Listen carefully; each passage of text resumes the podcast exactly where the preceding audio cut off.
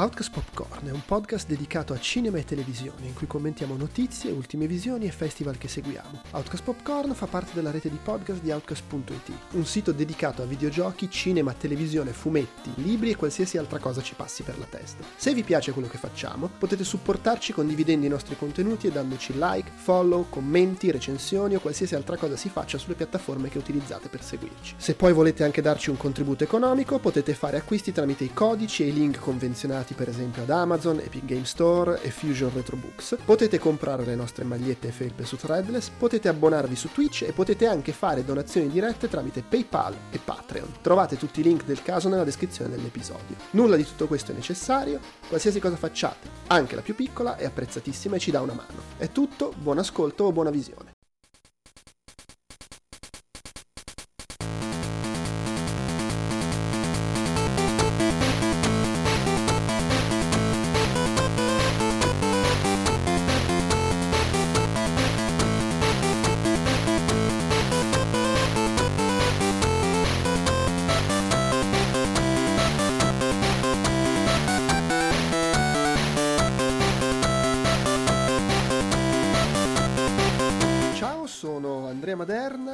Voglio diventare il re del mondo e con me ci sono due persone che non considero collaboratori, loro sono i miei cani, ovvero Francesco Tanzillo e Andrea Peduzzi.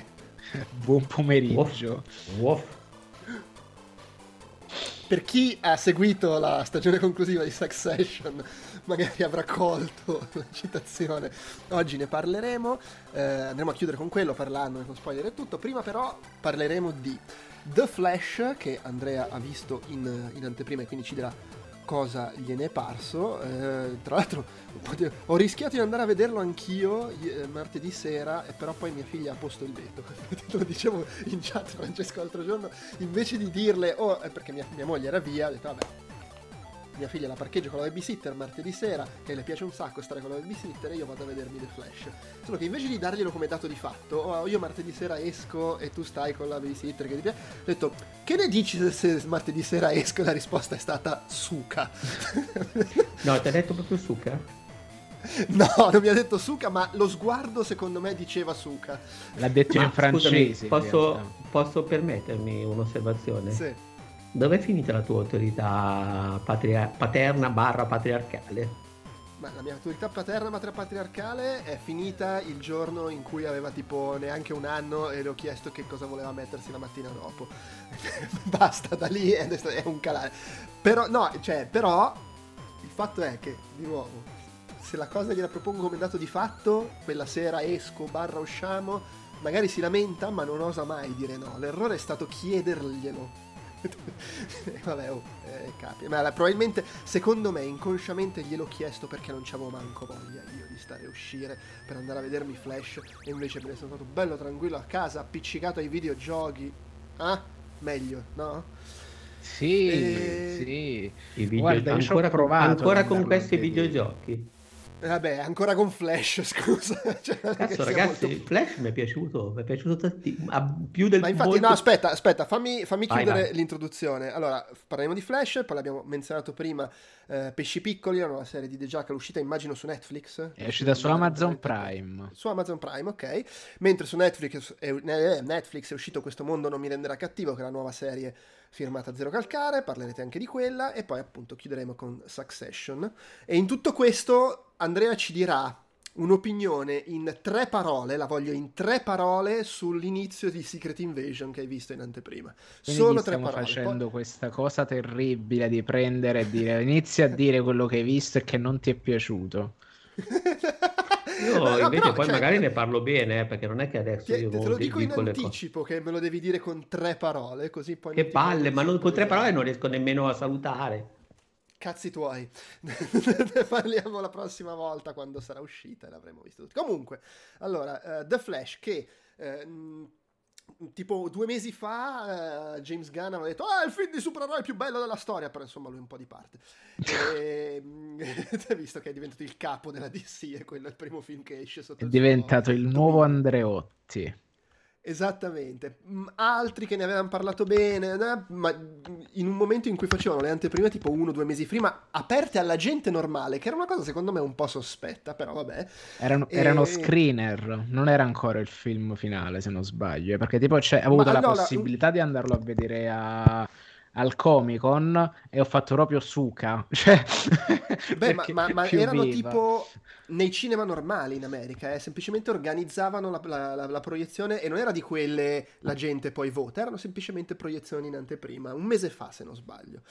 E adesso che è uscito invece devo dire lo, mi, non, non, c'è stato un, un, come si dice, un 180, ha semplicemente un po' diviso. Vedo gente che è effettivamente entusiasta, gente che dice eh, insomma, calmatevi, eh, è abbastanza sparso lo spettro. Tu dove ti piazzi, Andrea? Io mi piazzo su una buona soddisfazione perché devo ammettere che l'ho trovato veramente, mm, non so come dire,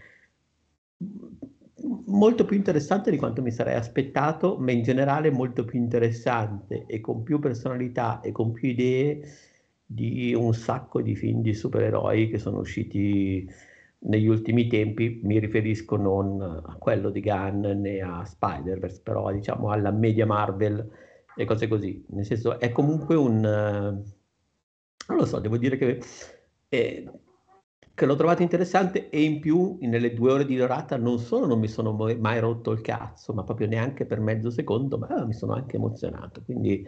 Addirittura. Uh, sì, sì, io l'ho trovato un film... Uh, veramente buono per certi versi, nel senso anche a prescindere dalle cose supereroi. Cioè, insomma, dovevo film... insistere con mia figlia. Eh, allora, io poi con te non so mai cosa aspettarmi perché sei, cioè, nel senso che cazzo, però secondo me è quel film, sono quei film che nascono dal caos e che a te potrebbero piacere persino più che a me. Perché eh, senso... hanno cose interessanti dentro, anche se poi è un po' scassato. Spe- esatto, io ci ho speso questa cosa, il film e, è scassato, e forse queste, queste cose interessanti cose saltano fuori proprio perché è un po' scassato e quindi si va a ruota libera su alcune cose. Ok. Io devo dire, ero con, con totale disinteresse, poi letto, visto cose, ho detto vabbè, magari è sfizioso. Poi ha iniziato a salirmi l'entusiasmo, dopodiché ho iniziato a vedere le reazioni e ne ho visto parlare bene da gente che mi sta sul cazzo e quindi ho deciso che mi farà cagare. Non, tu non fai parte di quelli che mi stanno sul cazzo. Però, Vabbè, lo dici, ah, lo, dici, tipo... lo dici, a tutti poi. No, no, ma tra l'altro neanche, non è neanche necessariamente perché mi sta sul cazzo, ma tipo ho visto uno in particolare che dice finalmente un film di supereroi interessante. No, vabbè, e vabbè ma cosa specifica detta da quella persona specifica mi fa pensare che mi farà schifo. Però non lo so. Allora, eh, è interessante per, per, per, diversi motivi. Secondo me il primo, quello che mi ha colpito, è che per certi versi fa um, un lavoro veramente molto molto simile sul rapporto tra trama principale e tutte le declinazioni meta, che è simile se non identico, cioè se non identico a quello di Into the Spider-Verse ed è stato strano vedere proprio la stessa declinazione dello stesso concetto a distanza di una settimana l'uno dall'altro. Questa cosa mi ha, eh, mi ha, mi ha affascinato. Poi è pur vero che il multiverso adesso è... è... Però questa particolare per dire già eh, lo Spider-Man eh, di Marvel, del Marvel Cinematic Universe, l'ultimo, pur avendo dentro eh, Tommy Maguire, quindi essendo tecnicamente più simile a questo The Flash che non so, posso dirlo perché si vede al trailer dove c'è Michael Keaton che fa Batman. Allora, le, co- eh. le cose che si... Mi, mi perdoni chi non vuole assolutamente spoiler. Io dico due co- una cosa che si è vista nel trailer è una cosa che è stata detta. Se non la volete sapere, zittitevi vai, per vai, tipo 20 secondi.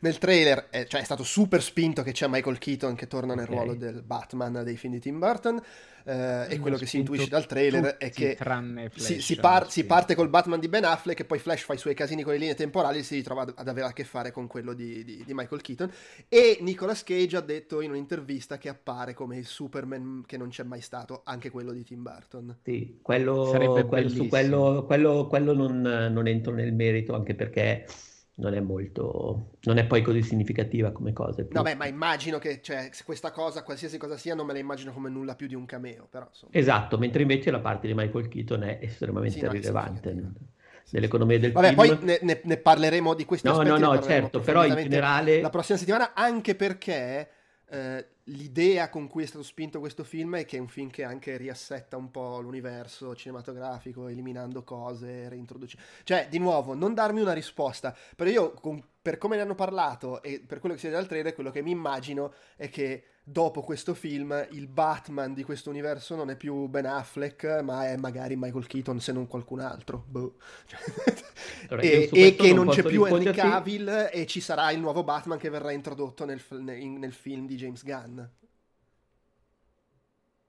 Su questo non ne ho idea, cioè, non, ma nel senso anche avendo visto il film non saprei darti una risposta realmente, mm. perché questo, da questo punto di vista gioca alcune carte tra i cameo, la realtà, la fi- che non saprei, cioè anche adesso non saprei dirti se davvero succederà questa cosa che dici, ma non, non importa, di sicuro però è un film che in qualche modo, mh, mm, come si può dire, si diverte a ragionare a livello metanarrativo, dicevo, pur essendo simile col fatto che ripesca un certo tipo di attori al, all'ultimo Spider-Man, non Spider-Verse, cioè quello Marvel, in realtà è molto più simile a Spider-Verse come operazione in generale, come ruolo del personaggio e come mm. riflessione sul fatto che nella narrazione dei supereroi, così come nel mito, ci sono delle variabili, ma ci sono anche delle costanti che rendono inevitabile il destino. Questa cosa qui te la butta lì più o meno alla maniera di Spider-Man, però proprio di Spider-Verse, però proprio come in Spider-Verse non fa mai in modo che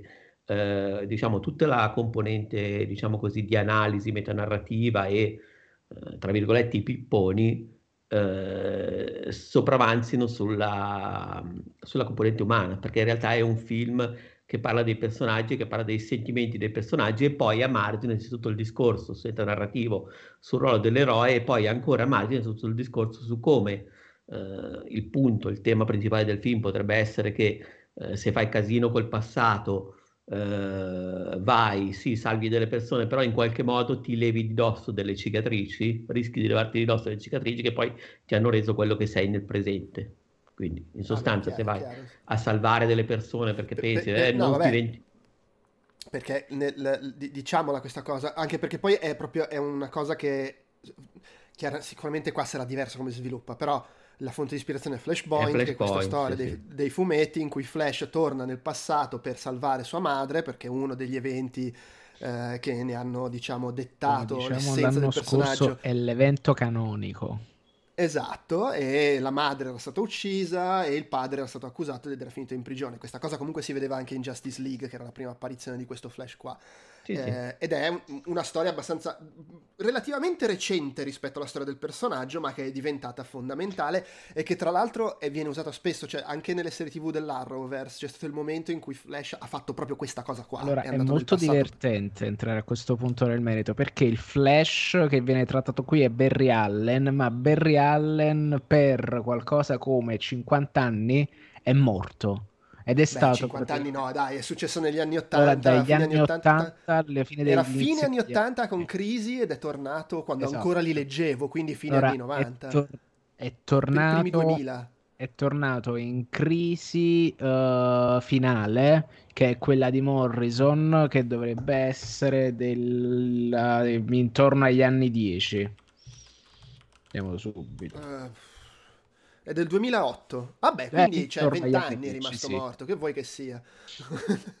Eh sì, eh, però è sempre un dito in culo questa cosa. No, e la cosa buffa è che questa, questa, questa stessa cosa l'ha fatta il, il, Barry Allen della serie TV esatto. e da lì esatto. poi è nato il fatto che tutte le serie TV dell'Arrowverse erano collegate anche quelle non nello stesso universo fino a fare Crisi e tutti i mega crossover che in un certo senso è stato il banco di prova per queste cose qua. Cioè hanno detto, oh vabbè, ha funzionato lì, quindi le facciamo anche al cinema ed è andata a finire che nel, più o meno nel, nell'arco di un anno sono uscite tre cose che non necessariamente erano state progettate per uscire assieme, ovvero lo, uh, Spider-Man No Way Home e questo Flash e uh, Spider-Verse, che se ci pensi, no, l, no, Way Home è un progetto che fa parte di, di, di tutto il progetto del multiverso dell'MCU, eccetera Flash era in gestazione da tipo 12 anni, se non di più, eh, ed è diventato nel frattempo il nuovo punto di svolta. E Spider-Verse è uscito adesso, ma è uscito adesso perché ha avuto successo il primo film, se no non è che è necessario. Cioè, è uno di quei casi un po' escono due film col vulcano, due film con l'asteroide. Esatto. E, sì, sì, sì, però, però, sì, è una storia fondamentale con, con lui che torna indietro, salva la madre che era morta, poi a seconda nei fumetti, nell'Arrowverse, sono sempre diverse sfumature, chi l'ha effettivamente uccisa, eh, il, il, coinvolgimento del padre, eccetera. E questo però provoca dei cambiamenti a raffica a livello di timeline, perché cambi il passato, questo lo sappiamo sempre, succede un delirio. Uh, e vabbè, il film immagino è incentrato su questo, cioè quello che si capisce dal trailer è che lui g- genera una timeline in cui tipo non c'è Superman a fermare Zod, uh, come succede in Esatto, sì, sì. E questa cosa nel film, dicevo, come terza come terza, diciamo così, linea interpretativa, eh, riflette sulla, su quello che è stato l'andamento del, del DC Expansive Universe, utilizzando per l'appunto la battaglia di Zod eh, come momento cruciale, che secondo me ha senso, perché in parte perché pur essendo arrivata per prima, diciamo così, è, ha rappresentato la, la, è l'equivalente secondo me della battaglia di New York degli Avengers in termini sì. di impatto pur essendo stata messa e poi perché secondo me che, poi questa è una mia cosa personale però sicuramente per come viene percepito internamente il, l'uomo d'acciaio è stato forse un po' oltre che il punto di partenza anche forse l'operazione più Ehm, come si può dire, più dritta del, del DC Expanded Universe, quella su cui, il, non so, una sorta di fulcro, perché lì avevano de- delle idee relativamente più chiare che poi invece sono andate un po' uh, a perdersi.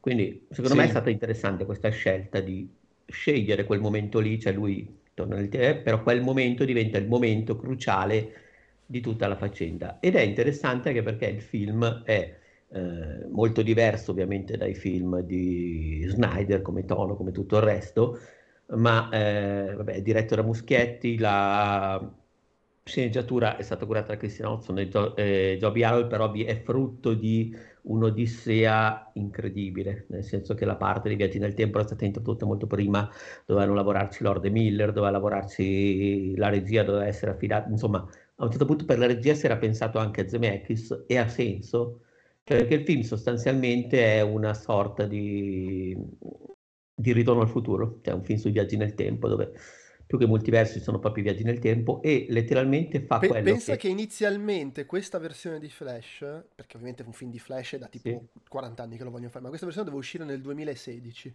sì, sì. Mi fa molto ridere. Eh, mi, sono, mi, sono, ripassato ieri per scriverne tutta la roba ed è stato allucinante leggere i nomi coinvolti. Capisco che sono cose. Beh, ma, ma, tra l'altro, cioè, anche della versione che è uscita, nel senso, è cosa nota che sono stati tagliati. C'erano scene in cui apparivano. Appare Ben Affleck, ma c'erano scene in cui avevano girato scene in cui apparivano pure gli altri. Eh, Henry Cavill, eh, Gal Gadot, cioè, e le hanno tagliate.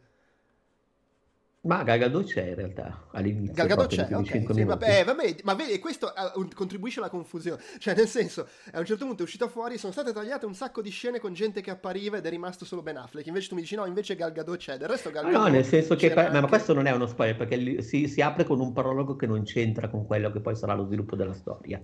È più un modo per rivediamoli tutti in azione come lavora la Justice League. Però non c'è Henry Cavill. Uh, Vuoi saperlo? Sì, dillo. No, non c'è Henry Cavill.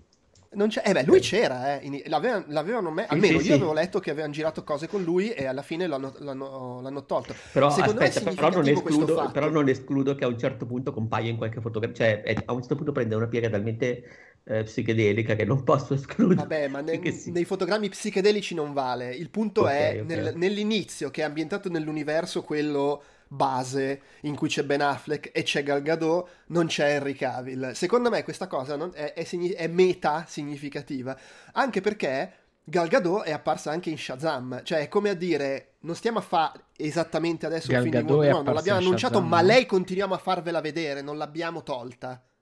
Certo. Cioè, quindi Vabbè, Gal Gadot è apparsa in Shazam.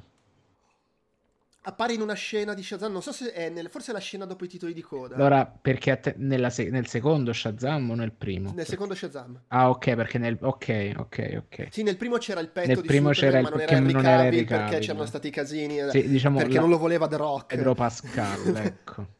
Eh, ma il, ehm, come si dice, le, nella, credo sia la scena dopo i titoli di coda di Shazam 2 appare Gal Gadot e appare anche qua, mentre no, Henry no, Cavill pa- ma appare proprio, se- cioè all'inizio è proprio uh, al suo momento, quindi insomma non eh, è questo così, dico, cioè, cioè, non, è una sempli- qui... non è un, è, non, non è il personaggio che compare per poco, ma è quel poco è più che un, una citazione, una strizzatina. E secondo me non è per sovrainterpretare, però hanno annunciato un film di Superman che non sarà Henry Cavill e hanno tolto Henry Cavill da qua. Gal Gadot non hanno annunciato un film, però ce la fanno vedere in due film consecutivi. Secondo me qua ci stanno a dire Gal Gadot rimane, Henry Cavill no. Può darsi, stanno anche un sì, po' sì. buttando nella scordata magari. Comunque dicevo, eh, Ritorno al futuro, il film è proprio ripreso dal, cioè riprende, cita evidentemente, perché poi fa un sacco di, nel momento in cui si creano queste linee temporali alternative, si fanno un sacco di, di giochi, di scherzi, di personaggi sul fatto che, eh, per esempio, il ritorno al futuro di un certo punto del film è interpretato da Eric Stoltz, che sappiamo sarebbe dovuto essere eh, l'avevano già fatto in Fringe questo giochetto, eh, sarebbe dovuto sì. essere Marty, Marty McFly al posto di Michael J. Fox, che era tecnicamente la prima scelta di Zemeckis, però poi hanno buttato Rick Stoltz perché penso che J. Fox stesse recitando in casa Keaton, non aveva ca- Sì, era impegnato con fine... casa Keaton. E poi alla fine è tornato J. Fox. Però è interessante perché poi a un certo punto fanno un dialogo tra personaggi e nel video fa, no ma che cosa dici? Perché a un certo punto uno dice, ma no, ma cosa dici? Eh, Michael J. Fox è of Tour, ma no, Eric Stoltz. Michael J. Fox è Maverick. E da lì prendono tutti i film, un di tipo, no, Michael J. Fox è Footloose, riprendono tutta una serie di film degli 80 in cui hanno cambiato tutti gli attori, sostituendo un po' quelli in voga all'epoca che hanno fatto i film. E, e fa ridere. Ma tra l'altro, pare- parentesi, per chi non lo sapesse, avevano, gi- stavano, avevano girato già una parte sì, consistente sì. di film con, con, Eric Stoltz, però a Zemeckis non piaceva come Stoltz stava interpretando il personaggio, ha continuato all'insaputa di Stoltz a fare di tutto per convincere Fox e quando Michael J. Fox alla fine sono riusciti a far quadrare le cose ha detto ok partecipo, la cosa fantastica è che per un po' hanno continuato a girare scene con Stoltz senza dirgli che sarebbe allora, stato sostituito. Eh, eh, pare, pare però questa cosa non non, non, ne ho la certezza, la lessi all'epoca, pare che, eh, come si dice, alcune scene al buio siano rimaste con Stolz, in cui non si vede ah. effettivamente l'attore, e che in generale però molte parti siano state spostate anche in termini di sceneggiatura di notte, eh, perché all'epoca di giorno lui faceva, J. Fox faceva casa Keaton e poteva sì, essere sì, presente sì. alle riprese solamente dopo le 21. Eh, è chiaro, sì, sì, sì. Sì, ma Però... tra l'altro c'è questa cosa deve essere anche costata un sacco, perché ovviamente un sacco di giorni di più di riprese e, e a Stolz l'hanno pagato. Per cui... Vabbè.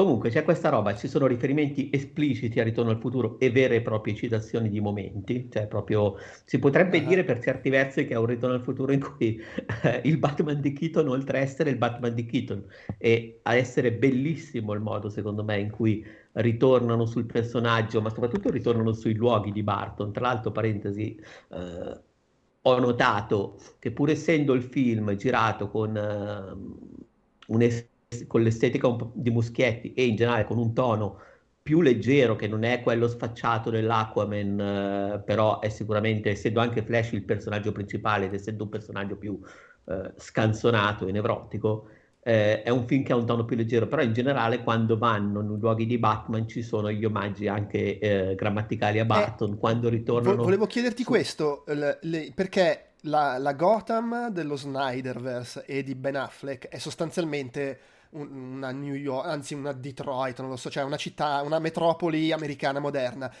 In questo film qua, quando vanno da Michael Keaton, è la Gotham gotica di Tim Burton o no? Allora, è cambiata soprattutto perché eh, è considerata eh, uno dei motivi per cui quel Batman lì, diciamo così, è, è un po' in, è di me, anche perché è più anziano, ovviamente, sì. ma è perché no, no, ma io non servo più Gotham, è una delle città più sicure al mondo, quindi è una Gotham... Ah eh, Quindi non diversa. è più quel disastro però, che era. Però okay. ecco la scelta che secondo me è interessante che non si passa da Gotham, cioè si passa soprattutto del film. È come se è un'operazione che secondo me è simile a quella che ha fatto Spielberg con Shining in Ready Player One. Okay. Adesso che si passa, quando tu entri nel, nella storia di Batman, quando loro vanno così, sì, loro all'inizio sono... Uh, ma non è che vanno a Gotham e vedono Gotham, più che altro uh, vanno nella Villa Wayne ed è il set. Sì, che comunque è fuori. È, è, nella banlieue Villa, Villa Wayne. Esatto, poi, e, e soprattutto indu- indugiano molto su quelli che erano i punti forse più, eh, più, più, noti del film di Barton, perché per esempio si vede la stanza delle armature dove c'è il dialogo sull'armatura comprata in Giappone, si vede la stanza dove Vic Vale e, Michael, e, ba- e Bruce Wayne mangiano gli spaghetti cucinati da Alfred dopo che avevano provato a cenare in quella super formale. Cioè si vede proprio, cioè si, e, e, il, e, il, regista sa quanto questi luoghi siano stati eh, fondamentali del Batman di, di Barton per definire un po' il personaggio, per cui ti riporta esattamente in quelle robe lì e te le rilegge. Per cui anche per questo dico che c'è un'operazione che è un po' eh, di eh, più che torniamo come seque nel passato, sono io regista che voglio far vedere a chi ha visto quel film, vi riporto in quel film lì, in quel set lì, più che, eh, più che in quel racconto lì. E funziona bene. Poi vabbè, funziona bene, Keaton gestisce molto bene. Poi essendo un film molto stralunato, molto eh, anche per certi versi caotico, anche se, pensa, se secondo me non caotico come come ho letto in giro e non caotico come sarebbe potuto essere. Non comunque non è così disfunzionale nel complesso della sceneggiatura, anzi. Però in generale eh, è un film sicuramente stralunato ed è perfetto per il Batman di Michael Keaton, che era comunque un Batman decisamente su, sopra le righe anche da un punto di vista di nevrosi, tic e quant'altro. È molto più simile il Batman di Michael Keaton ha un sacco di cose col, in comune col Flash di Ezra Mill per certi versi. Quindi secondo me loro funzionano bene come personaggi, come diventano allievo mentore e di nuovo sono l'equivalente a un certo punto proprio espresso di, in cui Michael Keaton è Doc e lui è Marty. Cui, e fanno anche delle robe molto molto simili. Per cui secondo me tutto questo gioco funziona bene. Mi è piaciuto vederlo. Poi sicuramente poi, e, e dicevo, poi invece quando a livello stilistico ci sono, ci sono i momenti Snyder si diverte un po' a fare la messa in scena Snyder, soprattutto per come costruisce l'azione, per la plasticità di alcune scene. Per me questo, questo tentativo c'è e si vede, non perde definizione il film, anzi ne, ne guadagna. Poi anche delle belle idee, secondo me, visive, cioè, in, per esempio il modo in cui viaggia nel tempo è molto Inception, purtroppo non, con, con, una realizzazione che non è all'altezza delle idee, nel senso che la, la computer grafica un, è un po' così, la, alcuni limiti ci sono, sì, è una cosa che ho, che ho visto. Nel complesso, ecco, nel complesso ha delle buone idee interessanti, ma spesso non vengono realizzate molto molto bene. Nel complesso, però, secondo me è un film eh, che funziona, che mi ha divertito, che mi ha anche commosso, che gestisce con molto gusto il tema del ritorno di personaggi classici, che utilizza deliberatamente un momento chiave del, uh, di C Extended Universe paragonandolo a quello che Doc in Ritorno al futuro parte seconda dice, lui dice il 1955 è come se questo punto fosse un, il punto di congiunzione dell'intero continuo spazio-tempo, diceva Doc in secondo Ritorno al futuro, e qui è di fatto quella cosa lì, è come se quel momento fosse, che poi però di fatto è il momento fondante di congiunzione anche dell'intero universo extended.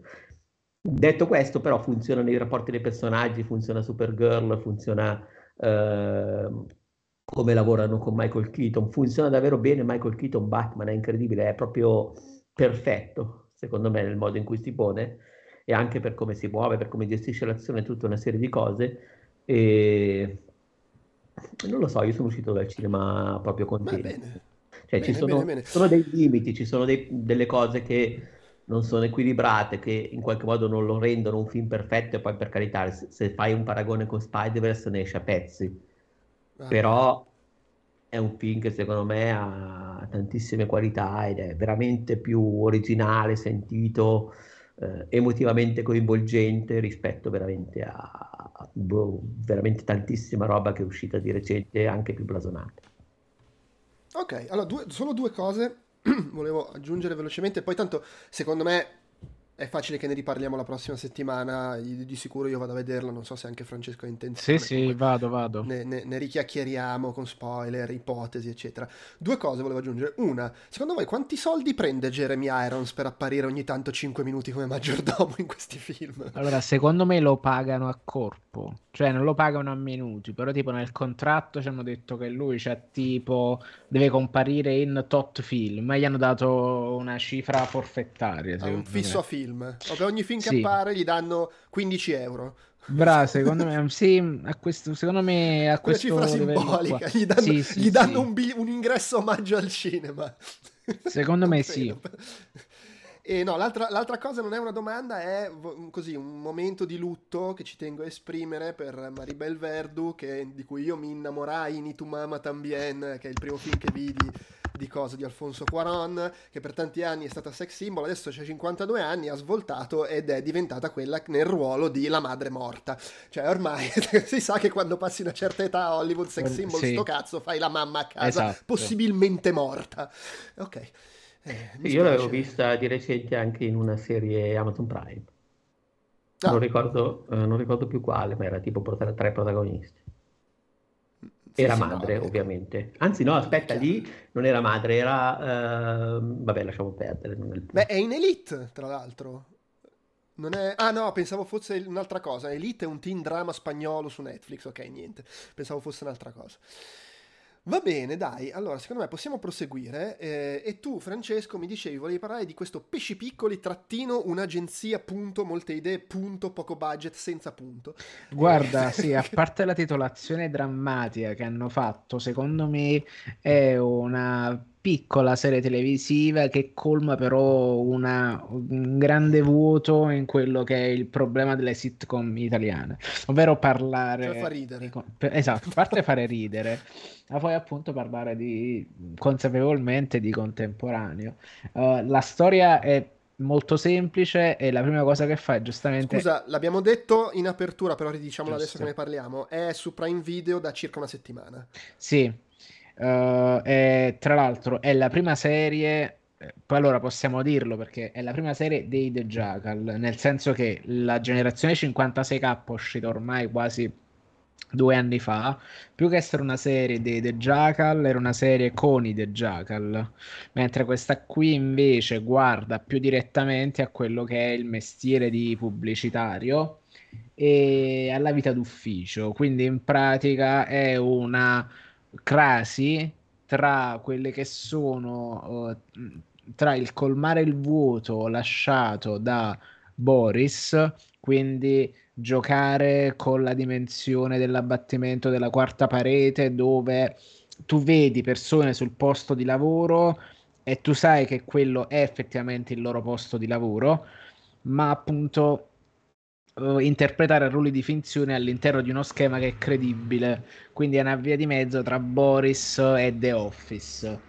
Uh, appunto non fa niente, assolutamente niente per essere originale, anzi, nel, proprio nel terzo episodio si gioca immediatamente la carta The Office chiamando l'episodio l'ufficio, quindi riprende la stessa grammatica, riprende determinate cose, c'è tutta una tematica da scherzi d'ufficio che è esattamente presa di peso da The Office, anche la regia cambia.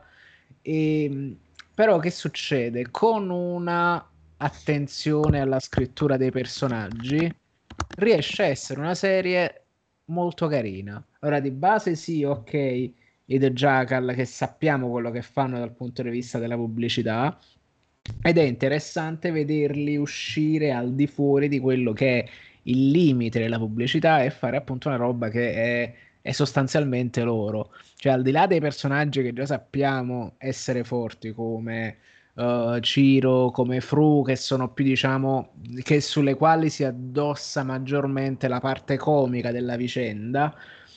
C'è invece una parte, uh, tra virgolette, uh, più emotiva che, de- che è deputata al personaggio di Fabio, che secondo me esce da questo gruppo di personaggi in una maniera dirompente perché vedi effettivamente un attore che ha, ha tutta una formazione, uh, tra virgolette, classica e, e, in alcuni momenti va in full troisi.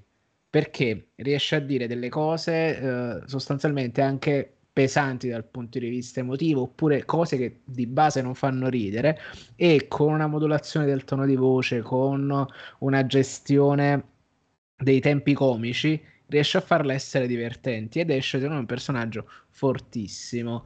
Uh, c'è qualcosa che funziona meglio, qualcosa che funziona peggio. Uh, per esempio, tutta la storyline romantica di Aurora è, è, banale per i miei gusti. Cioè, è proprio telefonata, è proprio così. E il tipo che il suo love interest è veramente piatto. Se non è, è, è quello figo della, dell'ufficio, stop e c'è una non, è uno di lo- non è uno di loro, è un personaggio. Non è uno di loro, è un personaggio esterno, esatto. E, ehm, eh sì, tra l'altro ci sta una scena di pianto dove sembra mm, no, che non ce la fa. Uh, di contro ci sta un cast di comprimari che è spettacolare, a partire da Marione, da quell'altro tipo che a un certo punto che ha le fisime, alla, alla comparsata di Sara Penelope Robin, sono tutti quanti ottimi perché uh, ti gestiscono tutto quell'ambiente e te lo fanno sembrare, tra virgolette, credibile con poche cose, nonostante ci siano appunto dei momenti eccessivi e sopra le righe, come Fru che prende e dice tutto quello che dice è vero perché lo dice in un microfono e quindi tutti quanti si comportano di conseguenza. Cioè, ci sono tanti piccoli momenti che secondo me funzionano. Oh, altra puntata meravigliosa è quella dove ci sta il, il, la casa di biscotti, la casa dolciaria, che c'ha come, uh, uh, come testimonial questa nonna che in pratica è diventata una specie di vegetale che parla soltanto ripetendo l'ultima cosa che le viene detta e che quindi viene forzata a fare questi spot televisivi atroci ed eppure là riesce a fare dei momenti cioè riesce a essere incredibilmente divertente oggettivamente. E, e sì, alla fine la storia è altro tema che secondo me mi sta particolarmente a cuore, tra l'altro. Eh, la storia è di questa top pubblicitaria da, de, della grande città che gestisce budget importanti e um, uh, budget importanti e clienti importanti per aver dato uno schiaffo ad Achille Lauro in una riunione viene presa e tra virgolette promossa, però promossa spostata dalla sede centrale e mandata in culo al mondo in periferia dove sarebbe tipo alla periferia di Napoli. E con questa cosa, con questa cosa divertente inizia a farti tutto comunque a buttare tematiche che sono tangenziali a quelle che è la, la questione della serie, quindi il, la qualità del lavoro col quale si spendono tante ore, la falla, cioè il, l'illusione del successo, uh, la questione del lavoro provinciale che tra virgolette è dequalificato perché lo svolge in un, ruo- in un posto che non è la metropoli. Quindi è così, e il suo punto di vista è molto simile a quello che ha uh, lo stagista Seppia in Boris, perché si scontra da un mondo ideale che conosce a quello che effettivamente è la realtà di tutti i giorni. E non c'hai grandi budget, non c'hai chissà che contatti per coinvolgere uh, i content creator a partecipare alle pubblicità e devi arrangiarti con quello che c'hai, ma questo tra virgolette non inficia quello che è appunto la qualità stessa del lavoro. Quindi è una serie piccolina perché sono sei puntate, durano una mezz'oretta ciascuno, uh, però secondo me è ottima per dimostrare come i The Jackal riescono a uscire da quella che è la pubblicità e fare un prodotto che sia divertente, sia sentito, perché è una cosa che conoscono molto bene e fanno molto bene. Poi sì, sono tutti quanti bravi. Cioè, soprattutto il cast secondario è particolarmente bravo perché tu giustamente nessuno gli chiede chissà cosa, ma le caratterizzazioni, le scritture, eccetera, funzionano da tipo quella che propone il video sulla Anna Magliani uh, anarchica che fa le rapine. Uh, tutto un momento di follia legato al personaggio di Marione sono cioè è veramente una serie piccolina ma che secondo me vale assolutamente la pena di essere vista e merita il tempo che uno ci spende sopra, che è poco, però lo, ne, ne, vorreste di più perché si, cioè, scorre molto facile, straco- per me straconsigliata. sono rimasto da solo. Ok. No, no, no, no, no. no, perché eh, non vedevo più ti, nessuno. Che... Ti, ti, stavo ascoltando con interesse. Vabbè, magari ci darò una chance. Andrea, sei sempre fra noi? Sì. Pronto? Ok, perfetto. Allora, adesso mi raccomando, conto su di te, devi essere bravo e capace. C'hai tre parole su Secret Invasion. Il gelo. Non posso e le sta scegliendo. Tre eh, parole. Senso, oppure, oh madonna, ma perché con quattro ce la facevo. Uh... Eh beh, togline una. mm... Passo. Come passo? Ma scusa. Allora, di le prime tre delle quattro che avresti okay. detto, noi intuiremo la quarta. No, se mi consideri citazioni di film, una parola sola, non è possibile. Ma è un po' spy game con l'invasione degli ultracorpi, dai. Ammazza, per... lunghe per essere tre parole. Un po' spy game con l'invasione degli ultracorpi. Sì, sì, che tra l'altro non vuol dire un. cioè, praticamente non hai detto un cazzo. Lo sapevo anch'io che era un po' spy game con l'invasione degli ah, ultracorpi. Ah, vuoi un'opinione? Vuoi un'opinione? Vuoi un'opinione? un'opinione in tre parole. Mm. Ora sembrano le supercazzole che sparano i registi per dire oh ma guardate è questo ma è anche questo. Ah eh. sì, in, in, in Notting Hill, un mix tra Kagemusha e Odissea nello spazio. anche, anche, sì. Cavalli e segugi. Eh, secondo me è una serie che ha delle cose, fa delle cose interessanti, soprattutto queste cose interessanti hanno a che fare basta, basta, vedere, basta. Hanno a che vedere con Samuel basta. Jackson, basta. Avevo detto tre parole, basta. Eh vabbè, ma io con tre parole cosa puoi fare? Ma poi cosa siamo nel Dammi sudoku? tre parole, basta. sole, cuore, amore, inventati Il sudoku è con le lettere. No, ma non sono, non sono certo un pubblicitario. Vedi, invece no, esatto, potevi fare esattamente questo, dire tre aggettivi. Ok. Guarda, l'hai distrutto. Samuel Jackson, Samuel Jackson ok. Sono un nome e un ok. Eh, eh, va. Eh, sì. Samuel va, va Jackson va, vecchio, to. Ne riparleremo. Oh, ragazzi, se volete, ne se volete, ne parlo nel dettaglio, eh, sono qua apposta. No, e eh, no, e non voglio, è per Ho questo che ti ho detto puntate. di dire Quindi, allora, cioè, un dettaglio anche parziale. Allora, se, se eventualmente se ne riparla la prossima settimana, che così anche magari chi ci ascolta avrà visto l'inizio, arrivato su Disney Plus. Eh, e poi vedremo. Piuttosto, piuttosto eh, parlate voi due, perché io non ho avuto ancora occasione di guardarlo. Parlateci um, di um, come si chiama? Uh, Questo mondo non mi renderà cattivo, la nuova serie d'animazione di Zero Calcare che è uscita anche questa la scorsa settimana su Netflix. Vai, Peduz. Ah, ok.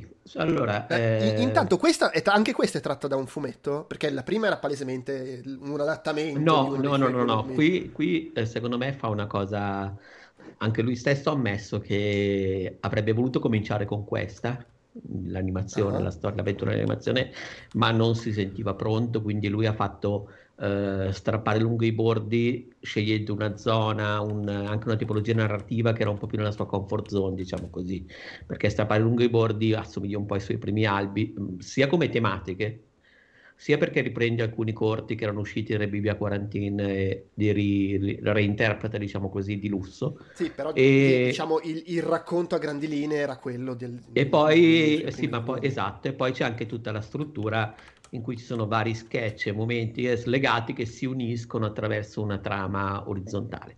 Qui invece è tutto fin da subito molto più orizzontale, nel senso che è una storia molto più eh, compatta, al punto che secondo me paradossalmente sono sei puntate da mezz'ora, correggimi se sbaglio Francesco. Sono... Sì, sono sei puntate da mezz'ora. Beh, oh, scusa, una domanda. Fun... Leg- leggo che è una storia inedita, non è direttamente ispirata a nulla, ma come tematiche e toni, forse quello che gli si avvicina di più dei suoi volumi è macerie prime. Sei sì, d'accordo?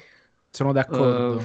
Uh, io, io, sono, io, trovo che invece più che macerie prime il, uh, ci sia invece quello con Harlock, col ragazzo... Scheletri. Scheletri. No, no, non Scheletri. Aspetta che te lo recupero.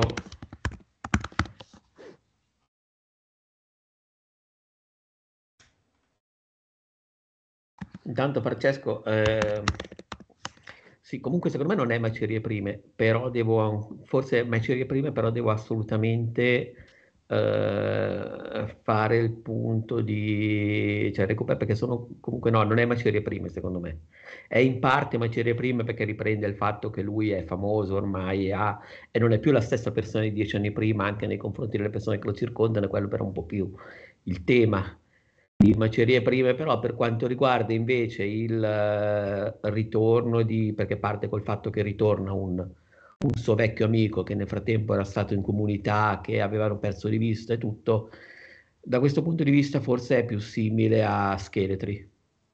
Allora, tu hai letto Scheletri subito, Francesco? Allora, io ho letto Scheletri, ne abbiamo anche parlato nel podcast dei fumetti. E la...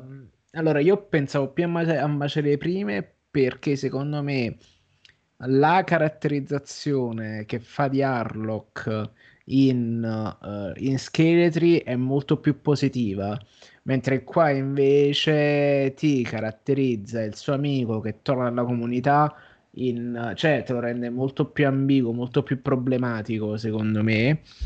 E... Sì, però sono, sono, sono, sempre due persone che in qualche modo, sì. eh, per, per, il semplice fatto di abitare in un posto particolare, difficile, sì. e di essere risucchiati da quell'ambiente, di non avere le risorse, ad esempio, mm, che possono avere Zero Calcare Secco e Sara, di potersi emancipare anche, non so come dire, eh, culturalmente e quindi anche per certi livelli a livello di sentire lui rimane molto più invischiato. Secondo me il lavoro sul personaggio è molto simile. Poi chiaramente allora, qui sì, abbiamo un personaggio sì, che esce dalla comunità, sì. che avevano perso Quell'altro di vista. invece era un personaggio tutto. che aveva avuto il figlio, quindi era più... Cioè, eh, cioè sono proprio... Allora, secondo me... Diciamo sono che sono più simili nella gioventù. Sì. sì. Però se ci fai caso, Però a un certo questo... punto, dentro um, nella serie compare si il personaggio di Harlock. Sì, sì. Esatto, e questo mi ha fatto pensare che magari eh, è una storia che si ambienta parallelamente a quella di Scheletri, mentre invece appunto la questione del, del fatto, cioè mh, qua è proprio lui che ha svoltato, mentre Scheletri è come se quel problema di svoltare l'avesse già, uh, tra virgolette, superato. Mentre, l'altra cosa che fa, secondo me, è guardare, uh, cioè, è, cioè, come macerie, sia Macerie Prime che Scheletri che questa serie, secondo me gestiscono tutto il fatto che lui è svoltato. E secondo sì. me dei tre, quello che gestisce meglio la cosa, anche dal punto di vista di uh, peso e sensi di colpa, è proprio Scheletri Qua invece lui è ancora molto in difetto come personaggio, ma qua secondo me appunto ci sta un momento di distacco tra personaggio e autore. E qui secondo me eh, caratterizza il personaggio in una condizione, tra virgolette, più di difetto per smarcarsi l'autore dal concetto di essere, di aver svoltato, di avercela fatta. Cioè, ho, come, ho come questa grossa impressione, ecco. Ok, io invece mh, mm, sono d'accordo ma eh, invece torno un po' a quello che era il, il, punto strutturale, è una serie che secondo me è molto più eh, dritta, meno dispersiva rispetto del bene e del male, nel senso che l'essere dispersivo della serie precedente permetteva anche di piazzare tutta una serie di gag, battute trovate che erano dirompenti. Qui eh, il volume da quel punto di vista è un po' più basso. Sì. Contemporaneamente però ha una coesione tale al punto che secondo me andrebbe percepita, cioè io consiglio la visione di Filotto, primo perché porta via meno di tre ore, perché poi sono 30 minuti a puntata, ma in realtà sono meno, quindi dura più o meno come un film da due ore e mezza, dura come flash.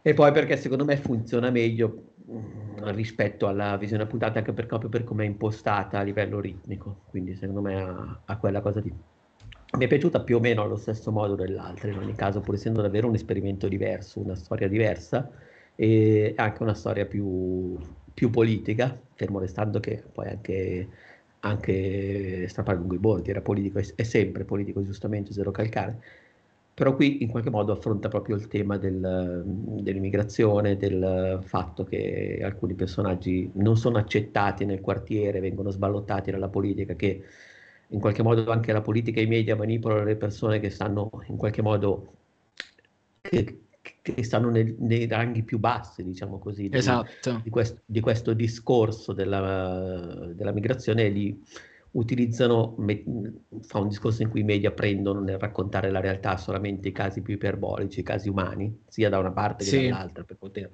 eh, polarizzare poi sui social, nel, nell'opinione comune, le posizioni, perché fanno più click e vendono di più, e dall'altra il fatto che la politica molto spesso poi eh, tende a, banalmente a, a, ribaltare i problemi o a scaricarli da una parte all'altra per, per poi lasciare che eh, sono le persone nei quartieri molto spesso ad avere a che fare con delle difficoltà e questo porta degli schieramenti.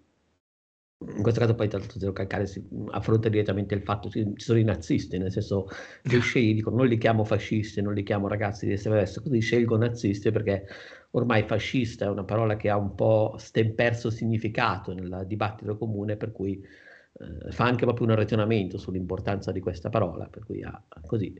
Comunque uno scontro tra chi, diciamo, dalla parte dell'estrema destra vede nel, nei migranti un problema perché porta e dall'altra invece zero calcare il, diciamo, i, i, membri del quartiere, la sinistra extraparlamentare, diciamo, come dicevamo da giovani, eh, che invece lottano per garantire i libri. In tutto questo eh, ci sono temi come la difficoltà di mantenere intatte quello che è la propria, la propria visione, la propria integrità quando hai qualcosa da perdere, quindi il tema del compromesso inevitabile, il tema del... ma in realtà è una serie che a suo modo celebra in termini positivi anche il, il, compromesso nel senso di non polarizzazione, di non cercare il bianco e il nero.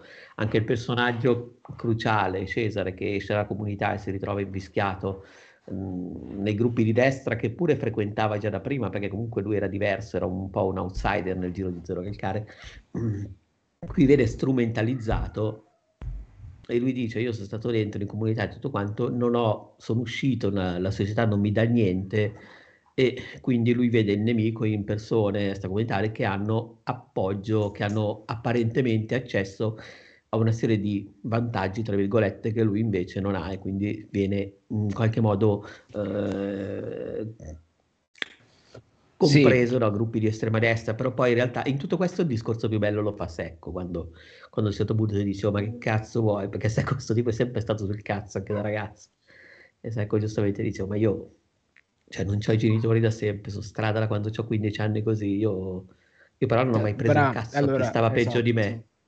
Esatto. Cioè, Secco è esattamente come lui, Secco è un outsider che però ha scelto di non, cioè di, in qualche modo di non andare mai a, a pescare da gente che comunque stava peggio di lui. Uh, tra l'altro ci sono un paio di cose interessanti. La prima è come viene gestito tutto il problema dei, eh, dei gruppi di destra, perché alla fine pure Cesare nel monologo finale si smarca da quello che era appunto il, la tematica che pensavamo dominante e, e que- sotto questo punto di vista ulteriormente si avvicina a Scheletri.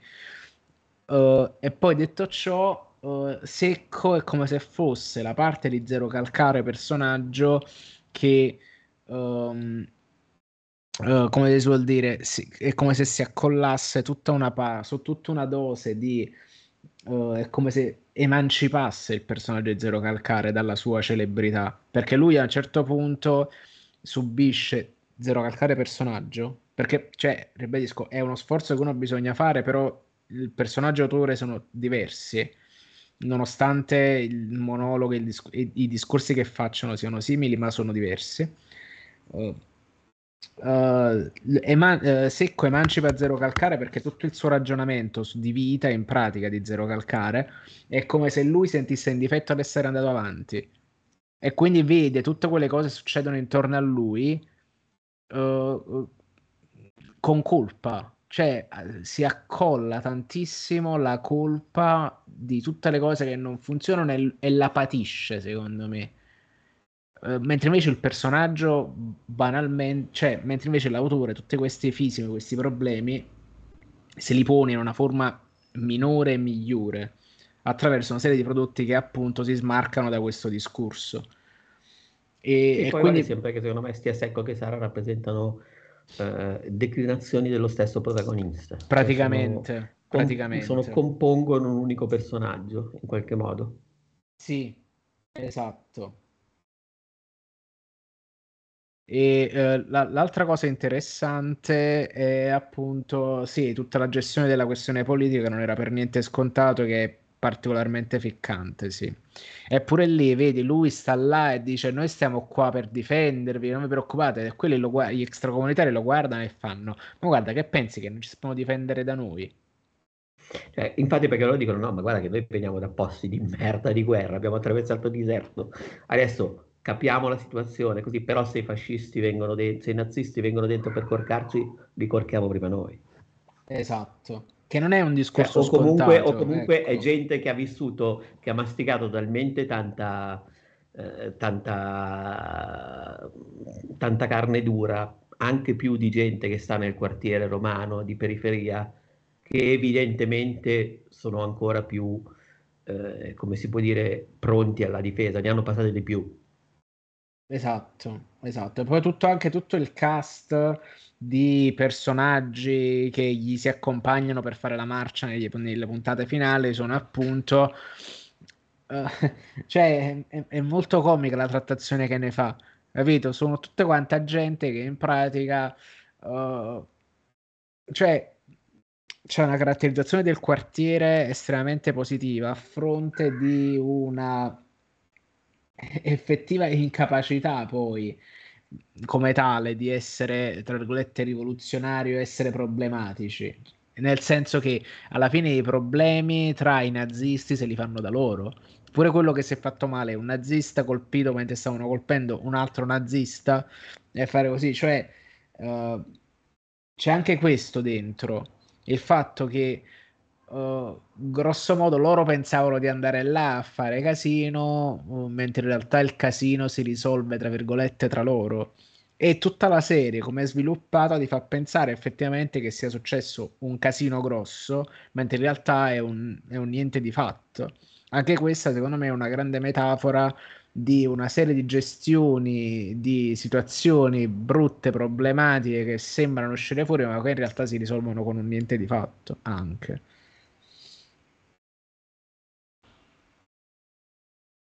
Ok, sì, non ho altro da aggiungere nello specifico.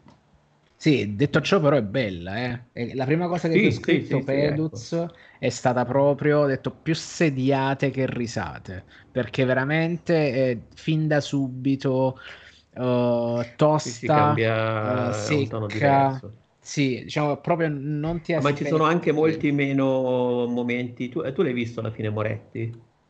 No, non ci sono ancora L'ultimo? arrivato. Ok, non ci sono ancora Ok, niente, no. Beh, ci sono, non ci sono tanti momenti Netflix, eh, tra virgolette, what the fuck, cioè è molto più... Eh, cioè, non è piaciona come serie, è molto più... è molto più, come si può dire, trattenuta. Sì. Poteva, avrebbe potuto fare la stessa cosa, di, cioè anche come umorismo, come del primo, qui invece va in, in territori leggermente più, più ruvidi. Sì, la, tra cose che sono effettivamente molto dure, uh, a parte tutto il passato di Cesare, che praticamente è un cartone animato su uno che si faceva le pere e che probabilmente continuerà a farsele, cioè, prima di tutto, tutta la storia di Sara è straziante perché dici io ho quasi 40 anni, a me quando mando un curriculum mi cestinano perché pensano non so più buona. Uh, sono una donna lesbica nella periferia romana, io sto facendo tantissimo per uh, lavorare e poi prendono e mi chiudono la scuola. Cioè, è, è, è drammatico e appunto anche questa qua è una fonte di compromesso sì, diciamo, tutta la prima parte della serie, le prime quattro puntate sono basate sul fatto di, di farti costruire questo di farti costruire il senso di colpa attorno al, insieme al personaggio di Zero Calcare. Perché parte appunto da andiamoci a il gelato e tutte le stronzate così e poi rapidamente ha secondo me un crollo cioè più che un crollo prende immediatamente la deriva di essere un po' più serio di, essere, di trattare argomenti più uh, tra virgolette, scomodi, che poi argomenti scomodi. La prima serie, per quanto facesse tanto ridere, comunque parlava di suicidio, soltanto che arrivava a parlare di suicidio nell'ultima puntata, mentre qua invece, cioè, il problema lo guarda in faccia da subito. È soltanto che lo guarda in faccia attraverso un percorso che è, è, è meno morbido, un po' più rigido di quanto fosse legittimo aspettarsi, ecco. Però sì, fa ridere, è animata anche meglio della prima. Uh, ci sono tutte quelle cose sulla, sulla, televisione che mi hanno fatto veramente ridere. Uh, e poi ci quindi... mette anche un po' più di. ci mette anche qualche elemento di animazione un po' più inedito. Sì, ci mette ah, nastro. Ah, poi tra l'altro ci hanno speso soldi per la colonna sonora a nastro, secondo me. Sì, tanti, perché tra l'altro ho messo in playlist perché secondo me è molto varia e molto divertente le, e sentivo un'intervista l'altro giorno dove Neia di Restless l'ha contattato per ringraziarlo che hanno ricacciato fuori il pezzo suo e magari fare una milionata di ascolti in più perché è uscita la serie. E Uh, che altro? Sì, cioè il personaggio del... ci sono le lezioni di Romano, nel senso che per evitarsi tutti quelli che rompevano il cazzo sul fatto ci sono no, beh, per, per sulla più che altro, cioè secondo esatto. me si, esatto. ricorda, si rimette proprio a rispondere alle accuse di... Sì, sì, sì. Eh, eh, ripeto, è un, come al solito è un autore in gamba, è molto in gamba e poi penso che una serie così, tra virgolette, chiaramente politica, senza metafore, cioè, o almeno senza troppi giri di parole, su Netflix mancava da un po'. Cioè io, a parte una mamma per amica e Star Trek, non guardavo una serie su Netflix dall'inizio alla fine da parecchio. Sai che ora che ci penso anch'io lo sto usando poco o per guardare roba vecchia, cioè roba vecchia, magari animata o però in effetti sto usando relativamente poco la nuova Netflix, diciamo così. Chiamiamola nuova. Qua è sempre la nuova nel senso le nuove mia, produzioni. Mia figlia trova sempre serie nuove da guardare. No, magari Netflix in Francia è meglio del nostro. Net, Netflix? Boh, questo, onestamente non ho idea. Io, vabbè, io non, non, uso, cioè nel senso, io uso il servizio dove c'è la serie che sto guardando quella settimana, sostanzialmente. Però effettivamente eh, tendo abbastanza a usare di più il coso. Ultimamente mi è capitato forse di, di, più di vedere o serie che non. Perché io di base sono abbonato a Netflix, Disney e Amazon. Sì. In realtà, siccome io Amazon lo uso pochissimo per, per comprare roba, eh, sto pensando di, di, sdirlo e metterlo nel gruppo di quelli che lo attivo quando c'è una, un mese, quando c'è una roba che mi interessa. Ma te ti permette tipo, so, di fare l'abbonamento mensile? Dove le cose? Mm? Dove eh, vai a comprare le cose? Ne- eh, altri negozi online o tipo io fisicamente vado in un negozio? Succede anche questa ah, cosa. Ma anche ne- altri negozi online per l'elettronica? Ma sì, è roba sì, solo è, francese?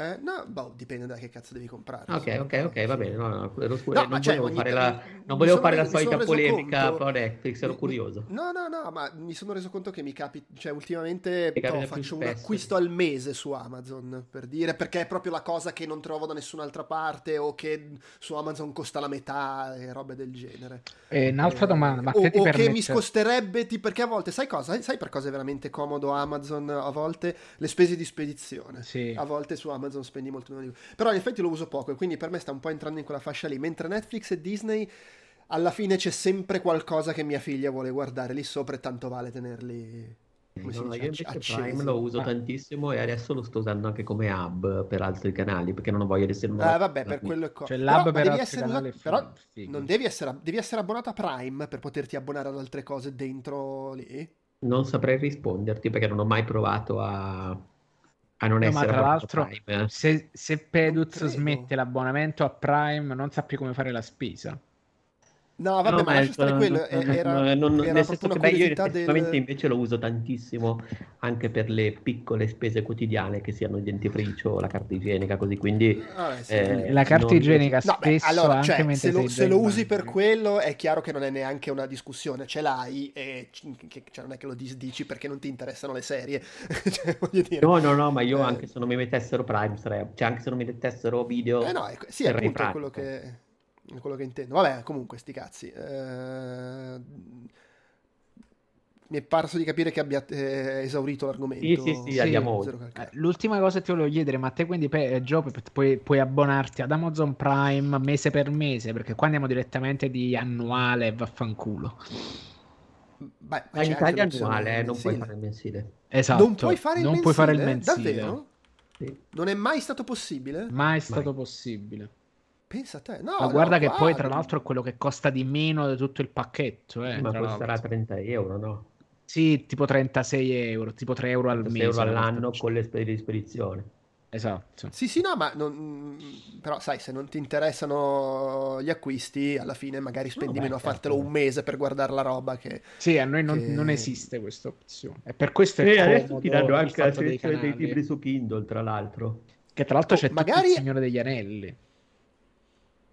Sì, sì, è vero. Ah, le, nelle edizioni tutti, nuove, anche, attenzione, anche tutti gli Harry Potter volendo stanno, stanno nel, nell'abbonamento Prime senza aggiungerci un cazzo. Sì che avendo il Kindle è comodo. Sì sì sì. No comunque cioè, se non è cambiato qualcosa di recente qua in um, come si dice qua in Francia era, era, l'ultima volta che ho guardato era ancora possibile farti semplicemente il sì sì eh mensile 6,99 euro, annuale 69 euro. Eh, oh là là, oh là là. 69 euro, vabbè, ma proprio eh beh, ma, ma, c'è dentro più, credo ci sia dentro più roba. Eh, boh, o magari no. Cioè, oh c'è, là, oh là là. Cosa c'è dentro? C'è oh music. Ce l'avete? Non ce l'abbiamo music? music? No, Amazon Music c'è... penso di no. Perché ci hai preso per il terzo mondo? Bravo, sì. qua paghiamo Spotify. Boh, non lo so, l'ultima volta che ho guardato c'era music, c'erano le foto, vabbè c'è dentro Kindle. Foto, eh... ce, anche, foto ce l'abbiamo anche noi, Kindle Unlimited okay. ce l'abbiamo anche noi. Però aspetta, se c'avete anche la fo- musica... Però le nostre foto sono, più messe, sono meno belle, cioè sono anche più... che in Italia la qualità è più bassa. Ah, ovviamente c'è il Prime Gaming, c'è la musica, c'è... c'è la Prime boh. Gaming, poi... Vabbè, quindi insomma Italia, Italia-Francia vince Italia, pop, pop, pop, Vince Italia, Beh, però c'è più roba probabilmente nel catalogo, ma non perché la Francia sia meglio, ma perché l'Italia è peggio. Ma è roba francese però, quindi, cioè sono, no. sono quelle, quelle, quelle Beh, per esempio, The Last of Us qua stava su Amazon Prime. Ah, ah davvero? Sì. The Last of Us, però lei è quello francese. Le Last of Us. Cioè devono attraversare le, le la Francia, devono attraversare la Francia. esatto, cioè, è la stessa serie, però gli attori sono diversi ed è ambientato. Sì, è la versione francese. Esatto, c'è cosa? C'è Vincent Cassel invece di Pedro Pascal. Va bene, dai, andiamo, andiamo avanti. Eh, intanto un saluto a Vito che, che, è, apparso, è apparso un Vito in chat. E, e, niente, chiudiamo parlando di Succession, la, la, quarta stagione che si è conclusa una decina di giorni fa, ma, insomma, più o meno una decina di giorni fa, ed è la stagione conclusiva di una fra le serie più belle degli, degli ultimi dieci anni, secondo me. Per me è, sta, sta, lì nel Pantheon, fra le serie più fighe della storia. Eh, in Italia l'hanno data su Sky, giusto? Sì, Sky Atlantic, okay. la prima serata del, del lunedì. Okay. Vabbè, è, è, è, HBO, per cui insomma ancora lì vanno le cose. Per chi non l'avesse mai vista, sono quattro stagioni da 10 puntate l'una, tranne la terza che è da 9, eh, che è questo misto di dramma, eh, satira e risate su questa famiglia di ricconi molto ispirata alla famiglia Murdoch, eh, in cui c'è, eh, interpretato da Brian Cox, il patriarca che all'inizio della serie sembra stare per morire, quindi subentra appunto la succession, la successione, uno dei 3-4 figli potrebbe ereditare l'impero, poi lui non muore, si va avanti 4 anni con i figli che vorrebbero ottenere il potere, i figli sono il figlio ottenuto con la prima moglie che si fa abbastanza i cazzi suoi, è il figlio viziato che tra l'altro è interpretato da ehm, come si dice, Alan Rack che era in Ferris Bueller il figlio del riccone, l'amico figlio del riccone, è bellissimo sto fatto, e, e gli altri tre figli sono Kieran Culkin, ehm, eh, oddio come si chiama, Sarah Snook e Jeremy Strong.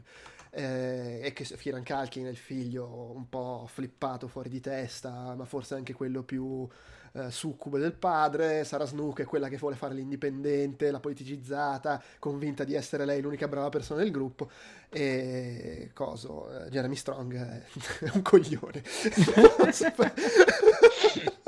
co- però convinto e... di essere il più furbo del mondo. Esattamente. Adesso poi, giusto per chiudere la parte, per chi non l'avesse seguita e vuole un consiglio se recuperarla adesso che c'è tutto il pacchetto, sì, è una serie bellissima, fa, ammazzare, fa costantemente ammazzare da ridere con dei dialoghi meravigliosi, ma riesce ad essere anche super efficace a livello drammatico e toccante e riesce ad esserlo nonostante eh, cioè non ci sia un personaggio lì con cui vorresti essere, no, non vorresti empatizzi con nessuno. No allora attenzione con non nessuno. simpatizzi con nessuno però riesce secondo me a farti empatizzare con tutti. Cioè tu, di tutti capisci il dramma e ci ritrovi qualcosa di, di, di umano e che senti però con nessuno simpatizzi cioè nessuno dici vabbè però alla fine un bravo no, sono tutti nelle merde e tra no no ecco diciamo che non che... capisci, capisci i, loro, i loro problemi effettivamente ti fa empatizzare perché sì, sì, esatto. nel senso no, che capisci dico... così, però con nessuno di loro mi farei una birra. Fa empatizzare, ma non simpatizzare, cioè sì. le, che non fa quella cosa che a volte, per cui a volte si criticano magari i film che parlano, non so, di mafia o di criminalità, in cui finisci per simpatizzare per il protagonista e ti fare per lui. Cioè qua eh, ci sono dei momenti in cui empatizzi, dei momenti in cui addirittura quasi tifi perché speri che ce la faccia, ma subito arriva poi la scena in cui, sì, in cui ti ricorda che ha a che fare con dei pezzi di merda. Esattamente. Con i pezzi di merda più ricchi del mondo che controllano il mondo. Secondo sì. me sono, è l'1% quindi, no, dell'1%. Ed è bella questa cosa perché proprio c'è, la, la, c'è sempre questa separazione in cui tu eh, ti dispiace magari per il personaggio, perché comunque il, il, dramma, il trauma attraverso cui sta passando è una roba universale perché, con cui puoi ritrovarti o che puoi capire. Ciò non di meno, sono personaggi che non è che poi imparano, cioè comunque rimangono nelle merde fino alla fine. Questo secondo me è riassunto, serie bellissima, scritta da Dio, interpretata in una maniera clamorosa da tutti, tutti arrivano, anche l'ultimo degli attori arriva e ti fa quei 5 minuti incredibili, eh, senza dire cosa succede, però c'è una scena in una proprio delle ultimissime puntate in cui arriva James Cromwell, che si era già visto nelle stagioni precedenti, però arriva James Cromwell ed è tipo entra dalla panchina e in 5 minuti mette 15 canestri da 3 e piazza assist a tutti gli altri. Per, per una, una, performance incredibile. Sì, tra, l'altro, eh, tra l'altro utilizza, utilizza cioè è anche uno perché è tutta una serie che quasi sempre cioè è una serie che per quasi tutto il tempo pur Uh, è una serie che si svolge al presente, cioè nel senso che non, tu non, non hai mai hai elementi sparsi che emergono dai dialoghi, emergono dai rapporti, emergono dai, dai tipi di forze di che ci sono per ipotizzare aspetti del passato, però per lo più te li, da, te li dà per scontati. Tu sai che lui è stato il magnate, lui è che gioca anche sui paragoni, lui è il come si dice, il, una sorta di Rupert Mardo, per cui ti, tu non hai bisogno di sapere molto altro. Però ci sono, soprattutto nell'ultima stagione, ci sono pochi momenti in cui viene emer- portato fuori il passato del, del, protagonista, secondo me funziona veramente, questo succede attraverso Cromwell, succede veramente benissimo. Ah sì sì no, è, è cioè, quello è uno dei rari poi... momenti in cui ti dice, quando c'è un monologo a un certo punto della serie, uno dei rari momenti in cui ti viene detta com'era la sua vita prima, cioè tu non sai un cazzo, cioè tu alla fine rendi, arrivi alla fine dell'ultima stagione e ti rendi conto che in fondo tu di sta gente, a parte quello che ti hanno fatto vedere al presente, non sai un cazzo.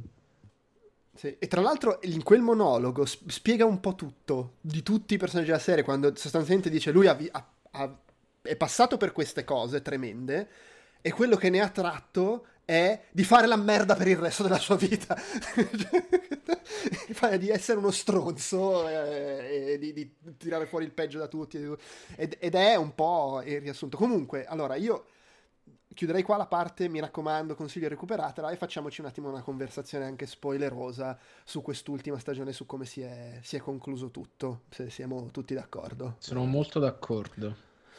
Allora, partiamo da un fatto, cioè la, cosa che, la terza puntata di questa stagione, perché la stagione parte comunque Uh, subito, allora la stagione parte subito benissimo con i figli, c'è questo momento i figli che dicono ah basta vaffanculo mettiamoci per i fatti nostri ci facciamo la nostra azienda abbiamo questo progetto fantastico. Poi scoprono che forse c'è un modo di rompere le palle al padre e immediatamente mandano tutto in vacca e cercano di rompere i coglioni al padre e, e, e spendere una barca di soldi pur di strappargli un, questa cosa che lui voleva. Che di nuovo è il riassunto di tutto cioè questi sono tre deficienti, super volubili, eh, ogni volta che ti danno l'impressione di saper fare qualcosa e di essere sulla strada giusta, mandano tutto Fanno una coglionata. Un po' perché secondo me c'è proprio quell'auto... Um, Sono autosabotarsi sì. del sto per fare una cosa buona e quindi inconsciamente la devo rompere un po' perché alla fine l'unica motivazione vera che hanno è cercare di rompere le palle al padre. È contemporaneamente rompere le palle al padre e ottenerle il rispetto e l'ammirazione. E come lo puoi ottenere? Facendolo infame. Ed è fantastico proprio come, come incipit questo qua. Che poi va a chiudersi con il padre che per la prima volta su quattro stagioni... Eh, ovviamente è una strategia, però cosa fa? Gli dice vi, vi voglio bene, eh, mi dispiace, tutta nella scena al Però gli dice anche non siete persone serie.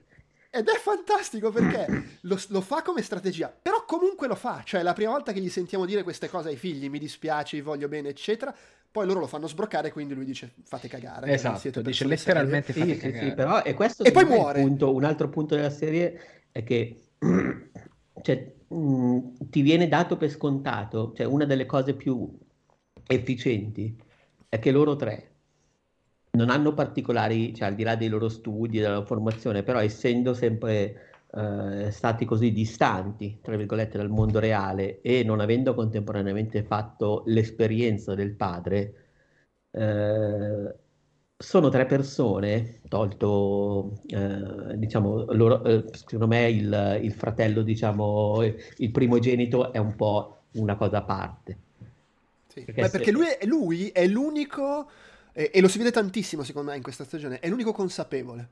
Cioè sì. lui ha dei deliri, mm, dice ah sì riesco a fare politica, però poi quando si arriva al dunque, lui sa, sa di non essere sto granché, sa che i suoi fratelli non sono capaci di fare un cazzo, sa che suo... cioè è, è l'unico che veramente nel suo essere ingenuo e nel suo... È l'unico che quando si arriva al dunque in quello che dice mostra di avere una consapevolezza che gli altri tre non hanno o non vogliono ammettere di avere. Sì, sì. Ecco, la cosa bella è che eh, esiste il, tutto, cioè il rapporto tra loro e l'entourage, nel senso che mm. tu hai davvero la sensazione che sono circondati da gente che molto spesso è competente, persino anche quelli della prima generazione, della generazione precedente, i colleghi. I i vecchi. I vecchi, diciamo così, gli amici del padre, ma anche gli stagisti, anche quando cercano, anche quando Kendall cerca di fare robe sul palco. Cioè loro sono persone che non hanno alcuna competenza specifica, ma hanno potere e di conseguenza quasi tutti quelli che li circondano, che invece per essere arrivati a lavorare con loro, molto spesso hanno dovuto eh, mostrare incredibili competenze, perché tu parli anche solo per arrivare a fare, tra virgolette, il segretario o lo stagista di Kendall Roy. Mm-hmm. Probabilmente devi esserti fatto stage di merda, Harvard, rotture di cazzo incredibili. E quindi tu queste competenze ce le hai e poi ti ritrovi lì col capo, che è un, che è un coglione. coglione. E quando loro, quando loro si mettono lì e parlano d'affari e gestiscono gli affari sono evidentemente, cioè rispondono davvero alla definizione del padre, cioè non sono persone serie, non sanno sì. che pesce pigliare, sono vaghi, sono superficiali. A volte a, vol- a, volte magari vogliono anche fare una cosa che ha senso, il problema è che non hanno minimamente convinzione, cioè basta veramente, sono come il cane di App, scoiattolo, cioè basta un refolo di vento e di no, no, però sì, aspetta, sì, Kendall sì, è sono sempre... completamente privi di Proviamo a fare di, questo, ma di sei convinzione sicuro? So. E soprattutto, ecco, un'altra cosa, che, che tra l'altro questa cosa, questa loro gestione degli affari assolutamente eh, volubile e così tra l'altro innesca molti momenti del racconto tra i migliori perché diventano quelli più grotteschi. Perché poi in realtà da, da, conversazioni che loro hanno in momenti di debolezza o in momenti di ispirazione presunta tale nascono ovviamente come probabilmente nella realtà cioè, si scatenano delle cose a livello di business enormi che coinvolgono anche le persone con cui lavorano, coinvolgono, innescano intere trame, però sono cose che magari loro hanno deciso a culo in salotto, ma non con superficialità, con stupidità, cioè con, eh, perché loro ci credono in quel momento. Però eh, loro credono di essere grandi strateghi, però poi in realtà sono cazzate che poi innescano delle, delle, slavine incredibili. Questa cosa poi è evidente anche nell'episodio della campagna elettorale, ma in termini più sottili in tutta la stagione in tutta la serie.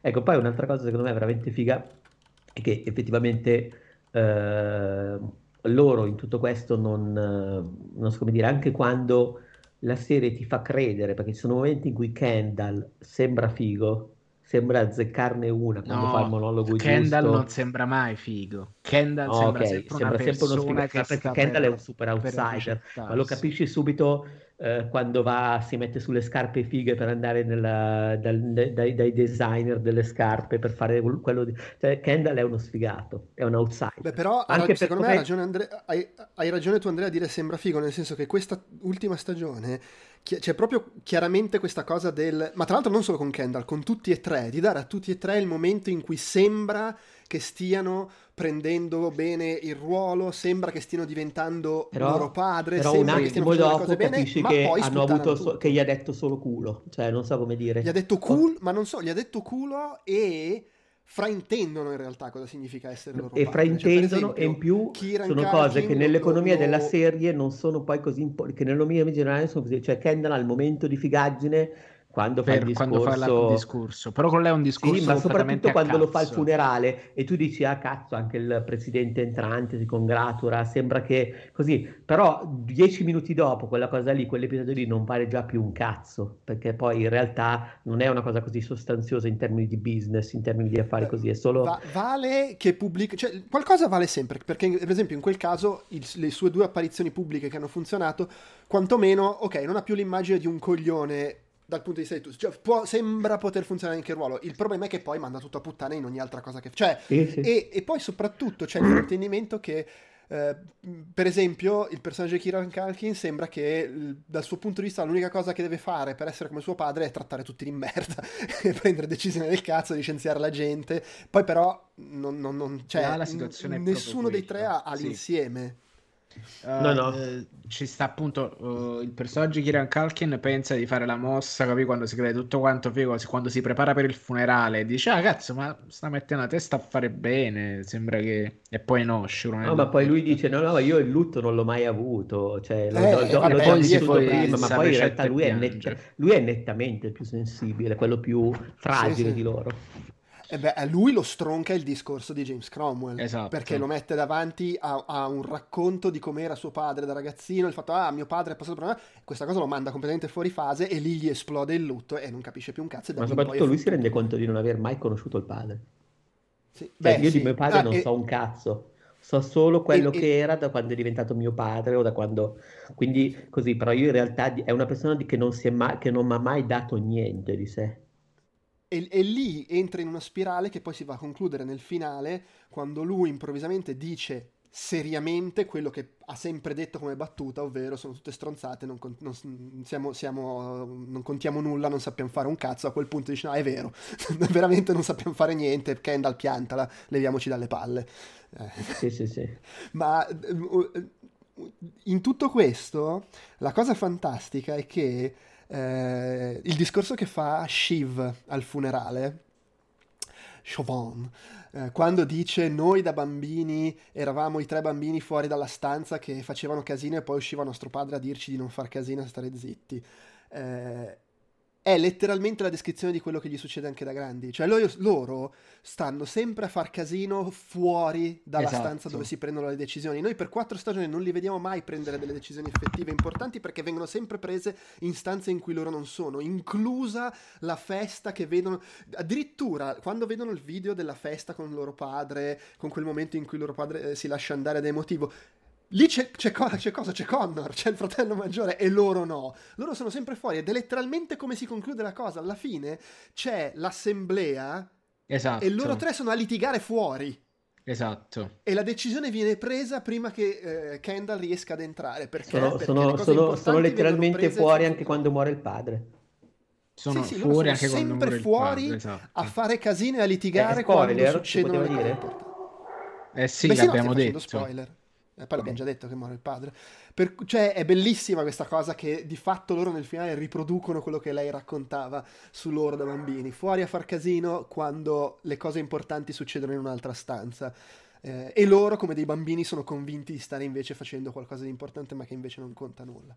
Mm, allora ci sono un paio di momenti, tipo sul fatto dell'incompetenza lo vedi col confronto quando incontrano i vichinghi perché stanno là e, siamo, e, loro sembrano tre stronzi, mentre invece tutti quelli che stanno attorno a Madsen sono tutta quanta gente super preparata, super qualificata e selezionata. Sì, per quanto anche loro sballati e gente che si è fatta da serie. Esatto. Eh, e questo qua diciamo è interessante pure il fatto che, tra virgolette, li chiamano i vichinghi, perché loro pensano di incularli con la loro superiorità tecnologica, mentre in realtà, banalmente, con la forza loro prendono e, si, e ce la fanno con la forza, con il ricatto. È, è, è una classifica, cioè è una scelta di mettere come non so manco se possiamo definirlo villain della serie Madsen, che tra l'altro è il personaggio interpretato da um, Skarsgård. Skarsgård, esatto, dallo Skarsgård di lo Skarsgård di coso lì. Dal vichingo. Esatto. esatto. Eh, che, che, è, è, è lo Skarsgård con la faccia non da coglione. Alexander. Alexander Skarsgård, sì, True Blood, ecco. Ehm e quindi sì, ti viene presentato effettivamente una persona complessa e problematica, pure tutte con tutte le informazioni che poi riescono ad acchiappare. Ma secondo me la merda, merda, merda proprio di tutta la stagione. Ah, aspetta, lo dico punto... io, lo dico io, lo dico vai, io. Vai. È il cugino sfigato. No, per me la Greg. merda proprio è Tom. Tom Swansman, così lo chiamerò io. Beh, però, se, sai, Tom, secondo me, è l'unico che è stato onesto e sincero fin dall'inizio. Lui è sempre stato quella cosa lì. Io sono qua, aggrappato. Sì, lui esatto. è lì e alla fine, cioè, lui fa quello che ha sempre fatto e che ha sempre detto di voler fare. E, e, e la, come si conclude la loro storia, secondo me, beh, stavo ascoltando un'intervista a Jesse Armstrong, che è lo, il creatore showrun, che diceva una cosa interessante perché il finale di lui e Shiv, che sembra quasi un ribaltamento, cioè adesso è lui l- quello che ha il potere nella coppia, in realtà secondo lui è una situazione di parità finalmente, mm. perché comunque sì, è vero che lui all'interno dell'azienda adesso è lui il CEO, l'amministratore Però delegato, e lei rimane, rimane, con lui. Ed è, però lui comunque rimane un milionario dipendente che può essere silurato da un momento all'altro, lei rimane una che ha i miliardi e che comunque Beh, c'ha il no- cioè, secondo me poi c'è un, altro, c'è un altro sottotesto interessante nel finale. Al di là che è molto bello e tutto, è così, mm, c'è anche il fatto che lei, cioè, nel senso, alla fine vince, vince come si chiama il... Um, Vince, come si chiama il vecchio, il protagonista? Non mi viene il nome. Logan. Sì, vince Logan perché lei di fatto ha, è incinta, quindi lei porterà avanti la, la dinastia, sì. tra virgolette, nell'ottica di Logan. E Logan sappiamo benissimo che non ha mai considerato figli veri quelli di Kendall perché erano stati adottati, giusto? Praticamente sì. Eh. E poi erano sì, quindi dice: no, no, lui non li considerava neanche i suoi nipoti perché è un uomo che ha un certo tipo di retaggio. E, e c'è anche la cosa che, dice, che, che, gli dice Roman facendolo incazzare. Sì, sì, tema. sì, glielo dice proprio. Gli dice: No, ma va, non li ha mai considerati. Quindi in realtà va, Logan manda avanti teoricamente il, una coppia che è in attesa del suo erede, quindi in sì. qualche modo c'è anche questo sottotesto che allora tra c'è, c'è Kendall che dice quando cerca disperatamente di convincerli gli parla anche di la, il sangue portiamo avanti la famiglia e Roman gli dice vabbè se ne facciamo una questione di sangue allora è meglio Shiv che ha un figlio vero in sì, arrivo. sì. Sì perché guarda che i tuoi non li ha mai considerati detto questo tra l'altro eh, io penso che Tom nell'economia della serie e per quanto tendano a farcelo vedere come arrampicatore sociale così possiamo ipotizzare che ha comunque un bagaglio di preparazione infinitamente superiore a quello di Allora, lo sai invece, mm, io sono sempre, cioè, mi dato sempre l'impressione di essere più la persona giusta al momento giusto piuttosto che una persona che ha fatto, tra virgolette, qualcosa per guadagnarsi questo posto. E lui è sempre stata, tra virgolette, la persona più cauta, la persona che con quella sua cosa di doversi parare costantemente il culo per non finire col culo a terra è la persona che c'ha più da perdere e quello che appunto ha detto bene Job che fa meglio è pararsi il culo. Quindi da quando fa sparire i documenti all'inizio della prima stagione a quando alla fine della terza prende e lui si schiera con Logan andando contro sua moglie perché sa che quando parte la boss battle Logan gli fa il culo a tutti e tre mm. però attenzione perché Tom è Logan. Dici?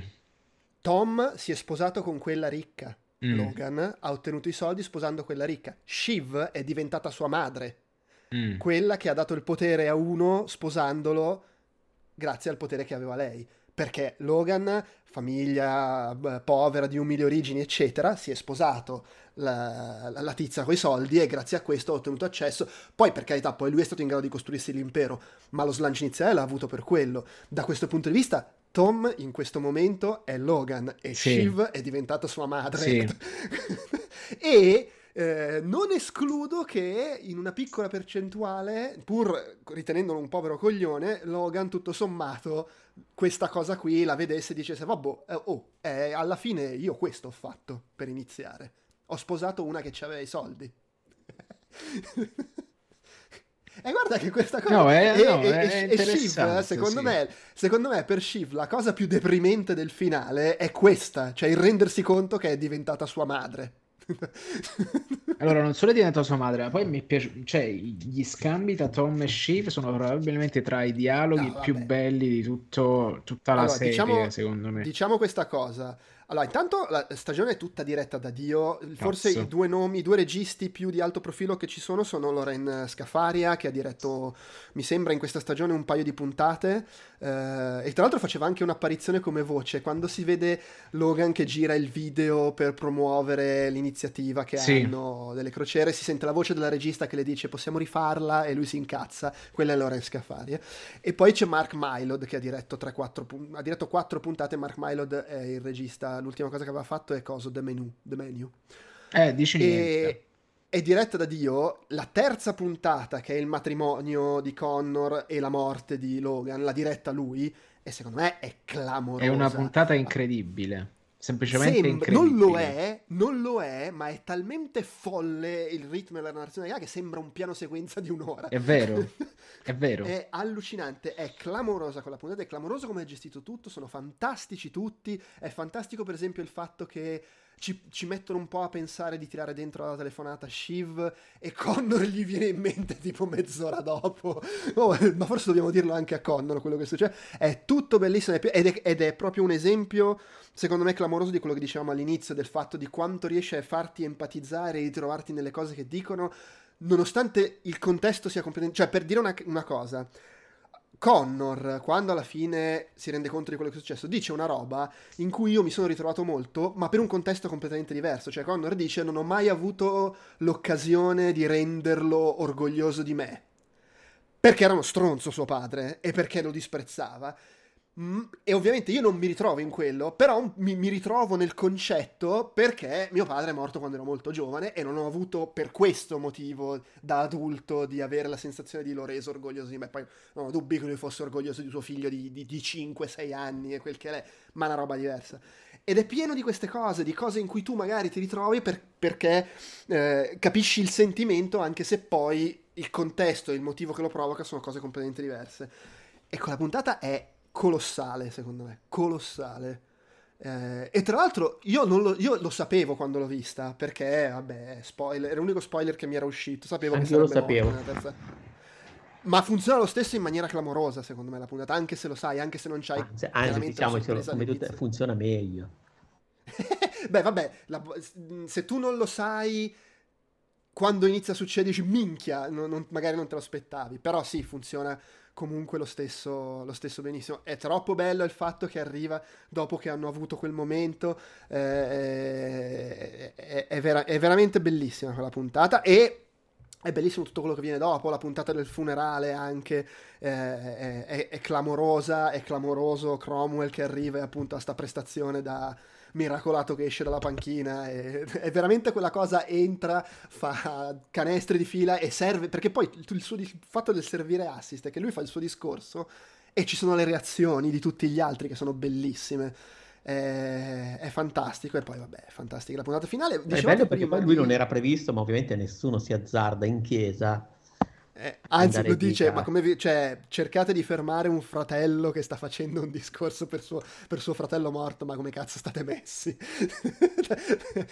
ed, è, ed è, la, è, la, cosa fantastica, è che cercano di, dicono a Greg di fermarlo, che chiaramente è il parente più prossimo, e quindi Greg provaci tu, però è anche, vabbè, Greg è lo scemo del villaggio, facciamola fare a lui sta figura di merda. Mamma mia, ma il momento Greg peggiore comunque è quando licenzia le persone su Google, nelle stanze di Google sì. Meet clamoroso, con di fianco Tom che gli fa le, le boccacce, le cose. Eh, è, è come li chiamano? I fratelli, I fratelli, in merda, come li chiamano? I, uh, disgusting Brother, non I, so fra- i fratelli disgustosi. Ok. è clamoroso. Eh, la, uh, gra- grazie Retrobigini che ci rinnova l'abbonamento. Ma dicevi tu, Francesco, del cattivo di Skarsgård, la cosa bella di quel personaggio è che lo vedi nel, e che è una cosa, secondo me, che vale un po' per tutti, che nel suo contesto è Dio. Cioè, sì. eh, li porta lì al ritiro, se li palleggia e quando cercano di fregarlo, lui li fa, partire, li fa sbroccare, sbrocca Roman e dice vabbè, vi, vi, siete, fregati da soli, adesso so come incularvi. Se no, come dice, siete una cover band. Esatto, e siete, siete, finiti e infatti poi fa la mossa del faccio l'offerta molto più grande, la faccio mandando un'email a tutti quanti così voi non potete avere il coraggio di rifiutarla. Quando però poi lui va a New York, va alla festa delle elezioni, cosa, quello che viene fuori è che in fondo lui è un po' il Kendall svedese, perché comunque lui messo lì on the spot fa comunque anche lui minchiate. Non solo, ma si non si capisce effettivamente quanto è, tra virgolette, capace nel suo ruolo. Dice sempre sì, vabbè, la e, si è presentato sì. come guru tecnologico. ma, a un certo punto mettono, lo però... mettono anche in discussione, dicono non è neanche veramente un informatico. Esatto. Eh, alla no, fine dico, viene fuori chiaramente come... lui, lui, lui, non è un programmatore, lui è, è, uno Steve Jobs dei poveri sostanzialmente. Sì, sì, sì poi è comunque probabilmente un minimo più capace soprattutto un più capace di mantenere il sangue freddo rispetto ai tre fratelli e anche per questo fini- vince, perché i tre fratelli si, si sparano nei piedi da soli col, col finale. Eh, però comunque anche lui, cioè sono tutti coglioni. Beh, lui poi fa le cazzate coglioni. in stile Roman, cioè manda il sangue alla titre. Tipo sì, sì, sì, cioè sono tutti coglioni incapaci che si sono ritrovati lì per, o per diritto ereditario o perché hanno saputo giocarsela, però poi in realtà non sanno cosa stanno facendo, eh, improvvisano e, e quelli che sanno fare le cose sono quelli che stanno sotto di loro e si devono sucare le loro angherie. Sì, esatto. Sì. Eh. Oppure i vecchi che sono scusate, fantastici nel finale parentesi. quando dicono cosa facciamo? Lo soffochiamo nella culla? Un ultimo rodeo, bellissimo. cioè come per dire sì sì no va bene, però alla fine questa eh. è gente che non si è fatta. Mi permetto di dire una cosa, Ebba, la PR di, di Skarsgård, io la trovo bellissima. Sono d'accordo. Ci tenevo a dire questa cosa. Uh, io, io, preferivo la, la PR della stagione precedente di Kendall però. Ah, ok, vabbè. Uh, cose interessanti. La scena del testamento. Mm-hmm. Detto, ma qua questa linea è sottolineata o è cancellata? Che, che pezzo di merda che è stato. L'avrà fatto apposta. No, ma secondo me quella cosa è anche un po' una roba, vabbè, la cancello perché vaffanculo, ma lui non pensava di morire, quindi... La, eh, però è bellissimo perché il momento in cui... Cioè Kendall decide di mandare tutto a fanculo chiaramente nel momento in cui nella sua testa dice no, ok, qua ha cancellato il mio nome, non l'ha sottolineato.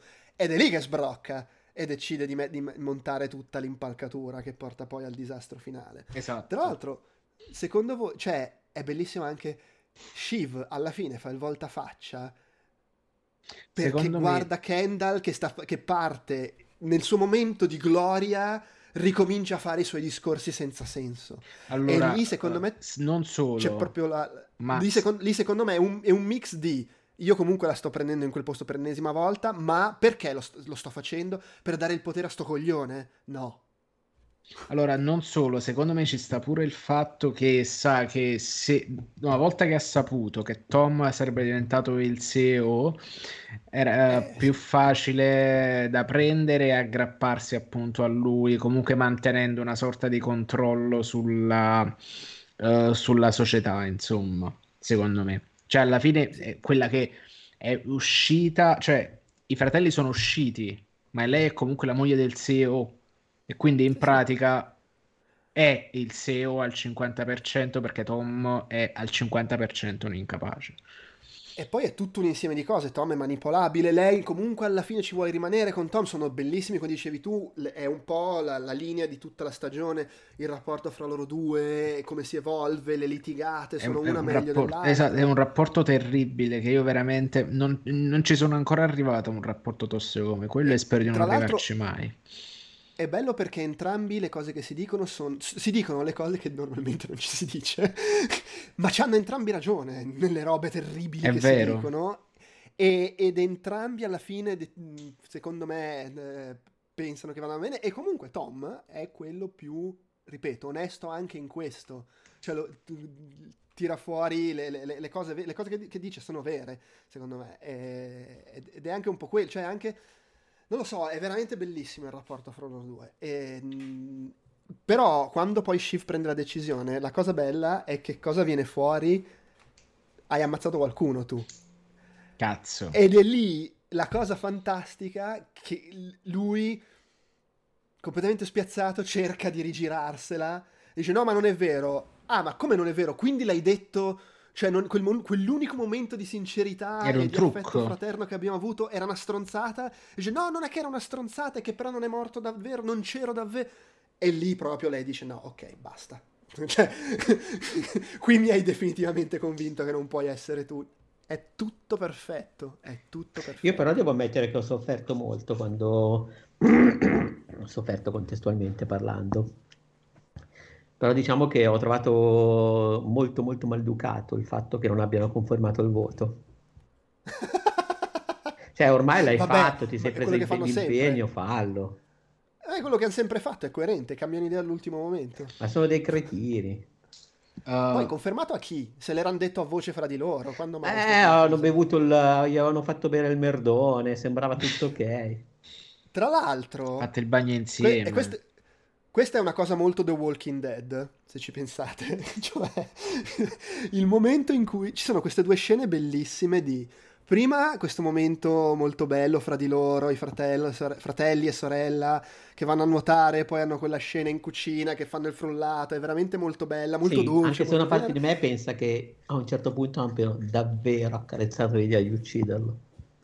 Sì, ma per, però è un bel momento, così come un momento molto bello quando incappano nel video della festa del padre, stanno lì a guardarlo e si commuovono.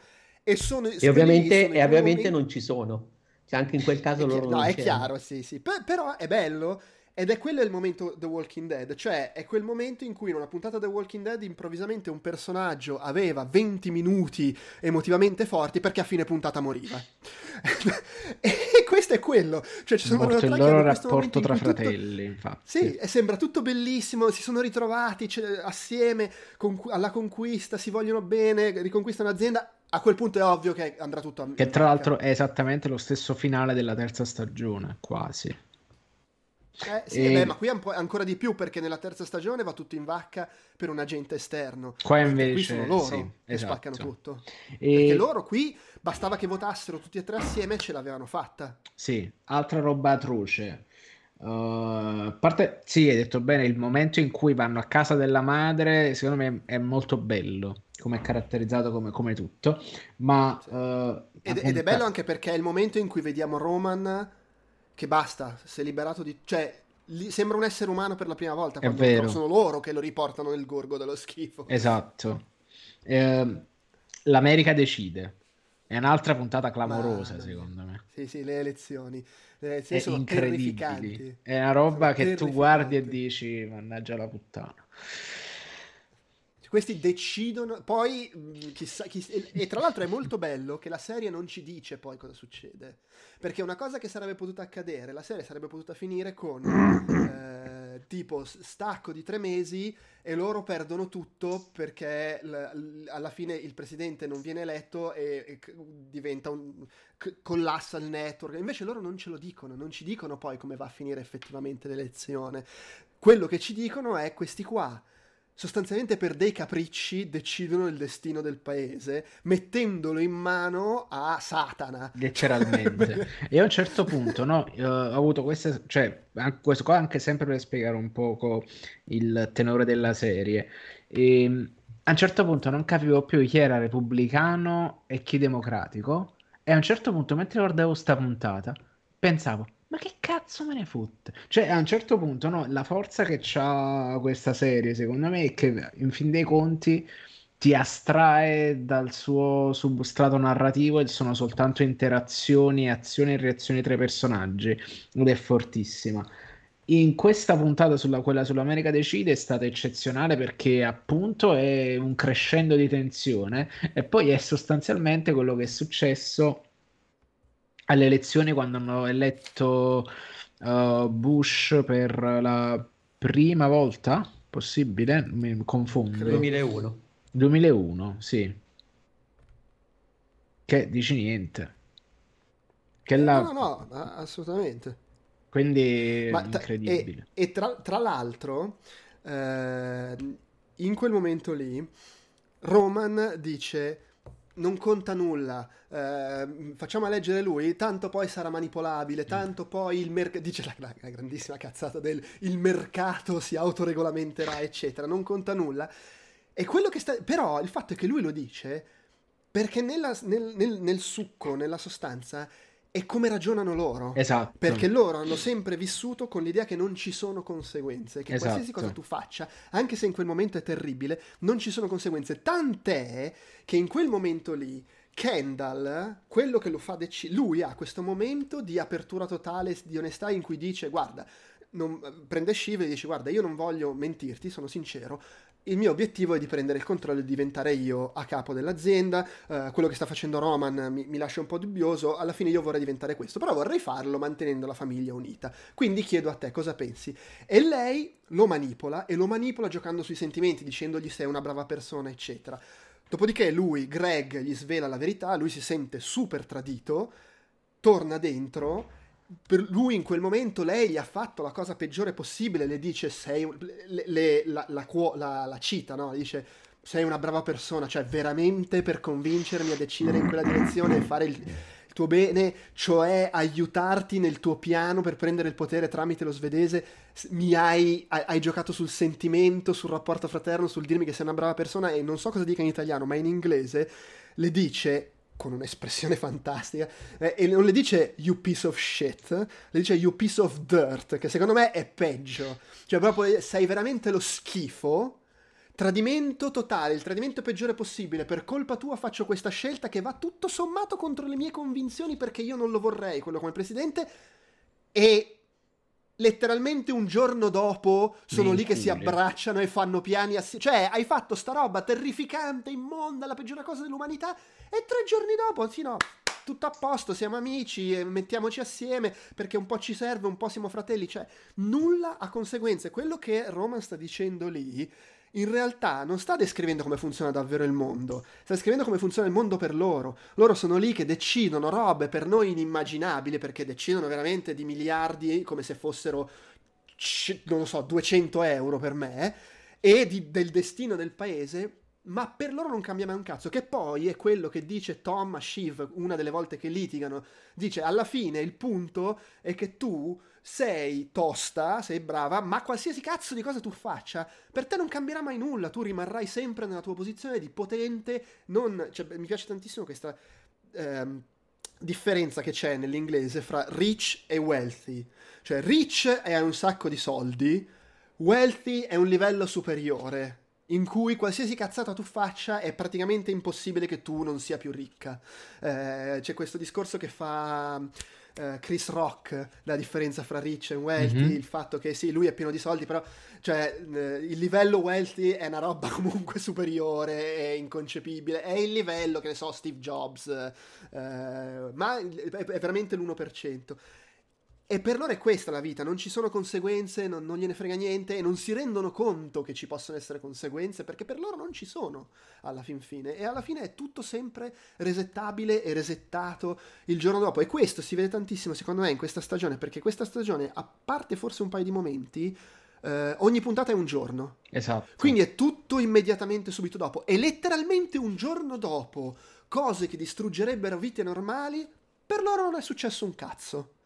L'unica cosa che provoca delle reali conseguenze è la morte del padre.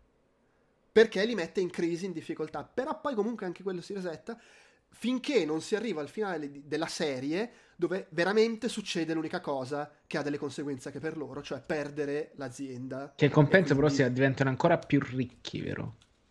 Diventano ancora più ricchi, però Kendall non sa più cosa fare della sua. Kendall è, è veramente un uomo distrutto, anche se poi immagino che la serie sarebbe potuta andare avanti con lui che cerca di rimettersi in piedi, di diventare mm, ca- se, capo d'azienda. Se, se, secondo me, non dico un giorno ma due, dopo Kendall, anche da quella cosa lì... Eh... Nel senso, sì, sì. Fin- cioè, fin- in fondo ne- la differenza è che questa volta non è tanto che gli hanno portato via l'azienda, ma che è morto il padre. Questo, è, quest- è, questa doppia. Perché? perché perché in, altri, in, altre situazioni, quando li hanno espulsi dall'azienda o li avrebbero, cioè, nel senso, per loro è tutto, vabbè, ci mettiamo assieme, facciamo la nostra attività media, social net, cioè, nel senso, comunque hanno sempre una barca di soldi per giocare a fare i Potrebbero fare qualsiasi cosa e con so- quei soldi. E non solo, lui ha la convinzione di essere capace di fare questa cosa e quindi ripartirebbe dicendo io i, eh, mi, mi, metto in piedi la mia azienda fino a diventare abbastanza potente da ricomprarmi l'azienda di famiglia perché comunque quello è il suo obiettivo. Allora, la questione, sapete qual è? Non è soltanto una questione di soldi dell'azienda di famiglia, la questione è che è il prestigio.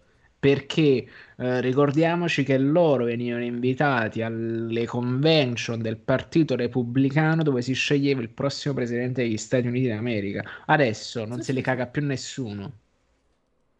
Cioè, è questo anche il punto. Che eh, tu, per quanto tu puoi avere tutti i soldi che vuoi, comunque con quei soldi che, la, che sono tanti, comunque riparti dal basso. Dal basso di quello che è relativo a quello che è il loro ambiente, dove è, cioè, dove appunto è, è, anche questa una delle grandi fonti di sconnessione dal reale. Perché mentre un'altra persona con gli stessi soldi sarebbe definita arrivata, un altro ha perso tutto. Che... Sì, l- sì. l'unico... Ah, tra l'altro anche Connor, pure lui la prende... In... Cioè, L'unica che ha vinto qua è la, la, moglie di Connor, perché lei se ne resta a New York, relazione a distanza, fa quello che vuole, c'ha i soldi, c'ha l'appartamento, eccetera, mentre Connor finisce in Europa dell'Est da solo. E tra l'altro, ah, sempre parlando del Welty, quando lei le dice, sì, no, ma dovrei comprare 4 milioni per comprare quel consenso, così tu quanto fa? Sì, ma tu dopo che hai speso questi 4 milioni di dollari, voglio dire, resti comunque ricco. sì, esatto. Ma la e lui ci pensa e dice, ma sì, in effetti non mi cambia un cazzo. L'unica opzione in cui Connor, tra virgolette, vince è se non viene confermato il presidente, quindi lui non ottiene quell'impiego e se ne torna a casa perché in realtà nella situazione... Fra tutti e quattro, alla fine, secondo me, quello che rischia di stare meglio è Roman. Perché comunque tutta questa storia l'ha tirato... Cioè lui adesso non sente più l'obbligo di no, essere Roman è, è, è, libero, è l'unico che fa un sorriso alla fine. Sì, sì, lui si è liberato, cioè comunque ne esce a pezzi, però c'ha i soldi e non è più in quel gorgolà, ne è fuori. E, mentre Kendall tenterà di rientrarci, Shiv mentre Shiv là sta eh, per cui alla fine forse Roman è quello che ne esce. Ora Connor però, ecco, secondo me, cioè lui alla fine voleva stare là, ha detto no ma come mandi in un paese dove non c'è l'atomica, mandami da qualche parte vicino all'atomica, andiamo a fare colazione a Venezia, cioè sostanzialmente lui sì, però... l'Europa dell'Est se l'è scelta anche. Ma lui secondo me è una di quelle cose come gli altri, è convinto di dover fare quella cosa. Mm ma non credo che vivrà bene la relazione a distanza. No, ma che relazione a distanza? Lui, cioè, lui tra l'altro è come se fosse il, un puer, come se fosse un bambino quando gestisce questa cosa, tutto il rapporto emotivo, eh no, anche eh, se riescono a essere no, estremamente appunto... intensi verso l'inizio della stagione.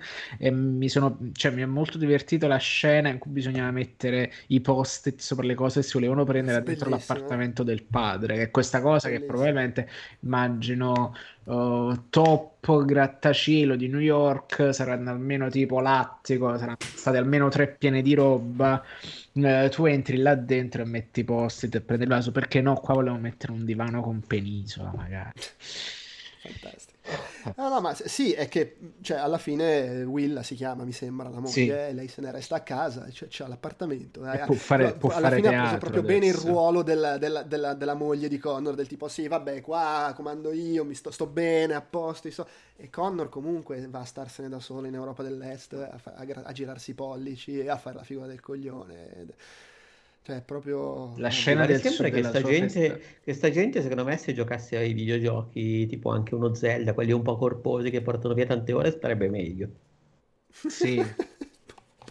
sì. Cioè, perché secondo me si scelgono anche un sacco di hobby sbagliati. Ieri c'è stato un momento terribile dove finisco di lavorare tardi, però c'ho la demo di Final Fantasy XVI, l'avvio e non riesco, e poi mi vado a cenare, non ho nemmeno finito di vedere il primo filmato di gioco. Cioè, tutto il gameplay che ho fatto è stato inclina L per camminare, inclina a fondo per correre e col tasto X salti. Vedi, capisci che eh, cioè, quella è gente che secondo me veramente non si, non si sceglie nemmeno i passatempi giusti. È vero, è vero. Cioè, perché poi capi- col cazzo che avrebbero voglia di andare alla Roycom a fare cretini, cioè, troppo da fare. Poi prendono, sono quelli là tipo Embracer che poi prendono e iniziano a comprare gli studi di sviluppo per fare super progetti e poi li mandano a picco. Ma Embracer sì. È, chiaram- è, chiaramente gestito da Roman. Sì, Embracer sono quelli là che, quando, che falliscono il lancio satellitare, secondo me. sì, tra l'altro, ricordiamo che ha fatto esplodere un satellite. Per fortuna non c'era nessuno dentro, però insomma. Bellissima scena, tra l'altro. Al cesso, il matrimonio. Comunque, una serie eccezionale che, che cioè, purtroppo non riesce a essere consolante in nessun aspetto. Cioè, veramente penso sia... Beh, è, è, è, è consol... No. No, no, anche per... Sai cos'è? Dici, fossero solo gente che si... vive male il suo... Cioè, allora, è consolatoria nell'ottica del questi sono pieni di soldi, però guarda che vita, di, cioè, soffrono, vita eh di merda, sono dei coglioni. Il problema è che decidono del, il destino del mondo, quindi esatto. comunque ce la buttano al culo a noi. Esattamente. cioè, no, questa cosa, capito, non, non, cioè, non mi riesce... Cioè, uh, cioè, più che farti fare una risata, cioè, tu ridi di loro, ma l'ultima, l'ultima risata la fanno loro, sempre. E, e quindi stai là e vedi queste condizioni stranianti di schifosa ricchezza, di, di potere sconfinato, e poi sono dei coglioni. Perché non l'abbiamo detto, ma c'è proprio stata quella scena della rissa è stata terribile, proprio come... Sai, sai cos'è? L- l'elemento sono dei coglioni, è, è, probabilmente vero in larga misura, eh, ma il, la vera chiave è, cioè, anche se non fossero dei coglioni, la vera chiave è il discorso del non ci sono conseguenze. Cioè, questa è gente che può permettersi di essere idiota, non necessariamente idiota, magari anche gente che sa quello che fa, ma può permettersi di fare apposta la, le scelte terribili, perché tanto per loro non cambia un cazzo. Cioè, perdi il lavoro e vabbè, ho comunque i miliardi in banca, sai che cazzo mi cambia? Cioè, esatto. Posso vivere di rendita, posso vivere, ma poi non è posso vivere di rendita, posso vivere come un imperatore di rendita. Non è che c'è la, 30 metri quadrati di monolocale, eccetera. No, vivi da padre eterno. Tra l'altro è molto divertente. A questo punto facciamo quel momento contesto storico. Cioè, che mentre stiamo registrando, Berlusconi è morto da due giorni. Eh, eh. Ma è, vedi, cioè, vedi, la cosa fantastica è che in quel contesto, cioè Tom lì è l'equivalente di quel contesto di uno che ha il contratto a progetto ed è costretto ad accettare la merda dal capo perché non sa se lo rinnovano. Esatto. Solo che è un milionario che dirige un'azienda che decide il destino del mondo.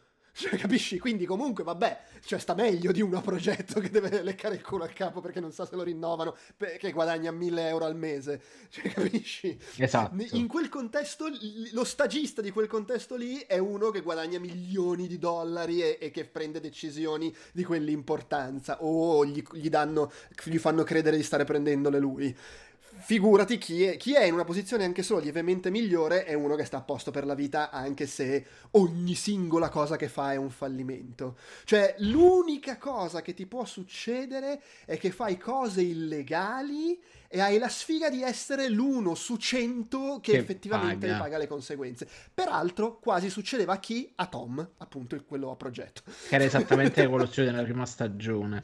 Poi tutto il rapporto Greg, con Greg è incredibile perché c'è proprio il momento in cui dice sì mi hai tradito però sai che faccio? Io ti compro. Sì, il rapporto con Greg, tra Greg e Tom è una delle cose più, più sofisticate in una serie già molto sofisticata. Sì perché è veramente e lui del resto è l'unico. Cioè, eh, allora, Greg non è parte della famiglia, eh, cioè Tom. Greg paradossalmente lo è per questioni di sangue, anche ah, sì. se è lo sfigato così. Tom è comunque il suo capo, è l'unico che può vessare eh, Greg. Eh, è come se volesse, si potesse prendere una rivincita verso i eroi. E, però contemporaneamente ne ha bisogno perché è l'unica persona, è l'unica altra persona della sua, è l'unico altro outsider in quel mondo di super ricchi con cui può essere solidale. È una roba stranissima. Tra l'altro è anche una perfetta di- descrizione di come funzionano i rapporti di forza in un contesto di bullismo, nel senso che è la classica situazione di eh, sc- da scuola, cioè di quello sì, sì. che viene eh, quello medio, che è un, un po' sfigato e un po' no, che viene maltrattato dai fighi della situazione e quando gli capita davanti quello ancora più sfigato, non è che dice, vabbè, so com'è essere maltrattati, a lui lo tratto bene. No, si sfoga, tratta di merda quello che sta peggio di lui. Cioè, quello che è meno potente di lui mi sfogo trattandolo altrettanto di merda. Invece di dire io so come essere maltrattati, cerco di comportarmi bene con lui perché insomma, poverino. No, no, a cazzo, è l'occasione, è, deli- è, è, la situazione di finalmente io ho un po' di potere, minchia lo esercito.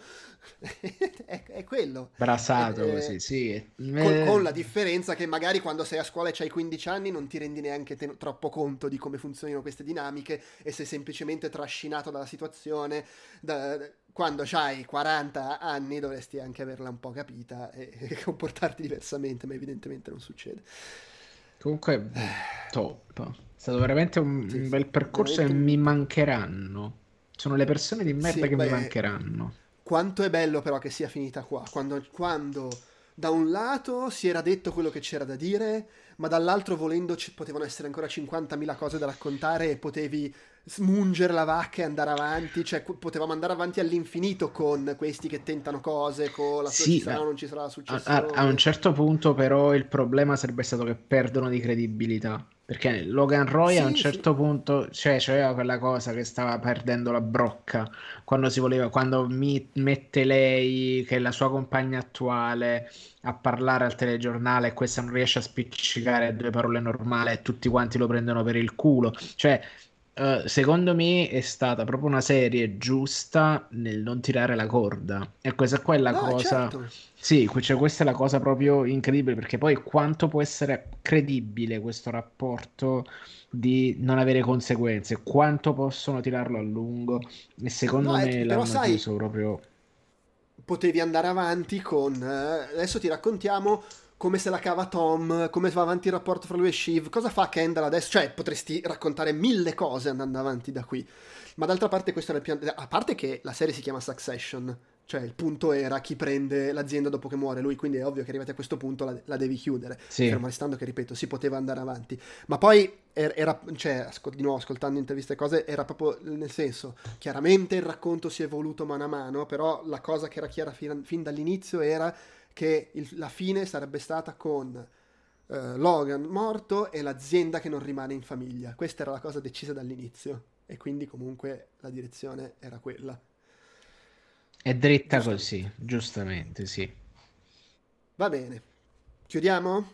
Sì. Chiudiamo. Chiudiamo qua. Ok, allora io eh, segnalo la prossima settimana avremo cose di cui chiacchierare perché eh, Secret, Inv- Secret Invasion eh, esce mercoledì prossimo su Disney Plus, quindi magari due cose al riguardo le, le diremo.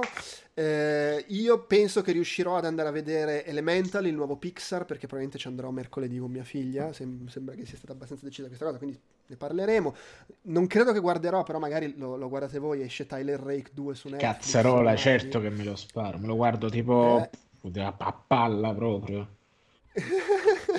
e mi piace, per, mi piace, esce tra l'altro um, il film, quello con, uh, Fidanzata in affitto si chiama, che potrebbe essere divertente, quello con Jennifer Lawrence, uh, versione super sboccata. Esce al cinema, giusto? No, però esce al cinema, e allora non faremo in tempo a parlarne la prossima a meno che Peduzzi lo vede in anteprima per lavoro. Ne dubito. eh? Ne dubito. Ne dubito. Ok, quindi vabbè, eventualmente la, la settimana dopo. Queste Però insomma cose... un po' di cose di cui parlare. Queste cose femminili a e... Peduz non lo mandano perché sa che... Eh no, è chiaro. E, e poi magari chiacchiereremo con spoiler di Flash. Eh, Guarda, io l'ho segnato, eh, quindi sì. L'ho segnato proprio Secret Invasion, Flash e Tyler Rich 2. E poi eh, segnalo che lunedì si registra il popcorn retro su Flashdance. La rivincita di Delu. Alla prossima. Ma segnaliamo anche che stasera si registra... No, eh, era per parlare di popcorn. Poi altri podcast, vabbè, okay. sì, stasera per la prima volta da mesi c'è il podcast su videogiochi giocati, per cui per chi interessa Uh, c'è, c'è, anche quello. Uh, domani pomeriggio, a meno di imprevisti, uh, con Francesco registro il podcast sulla Nordic Game Conference, quindi sono in arrivo un po', un, po', di cose. E tra l'altro, incredibile, arriveranno la prossima settimana, se riusciamo a organizzarci, il, i retro outcast sulle cose estemporanee, perché il, il nuovo sulle avventure Sierra, Mysteries of the Sea, quindi insomma ci sono un po' di cose in arrivo. Per oggi, anche fumetti. È tutto. Anche fumetti. Anche, eh, Mamma mia, che fumetti. periodo. Uh. Ma quanta qualità. Ah, quanta, quanta, quanta qualità. Va bene, eh, direi che per oggi è tutto. Eh, grazie Andrea e Francesco, grazie a chi ci ha seguiti in diretta o meno e alla prossima. Ciao. Ciao.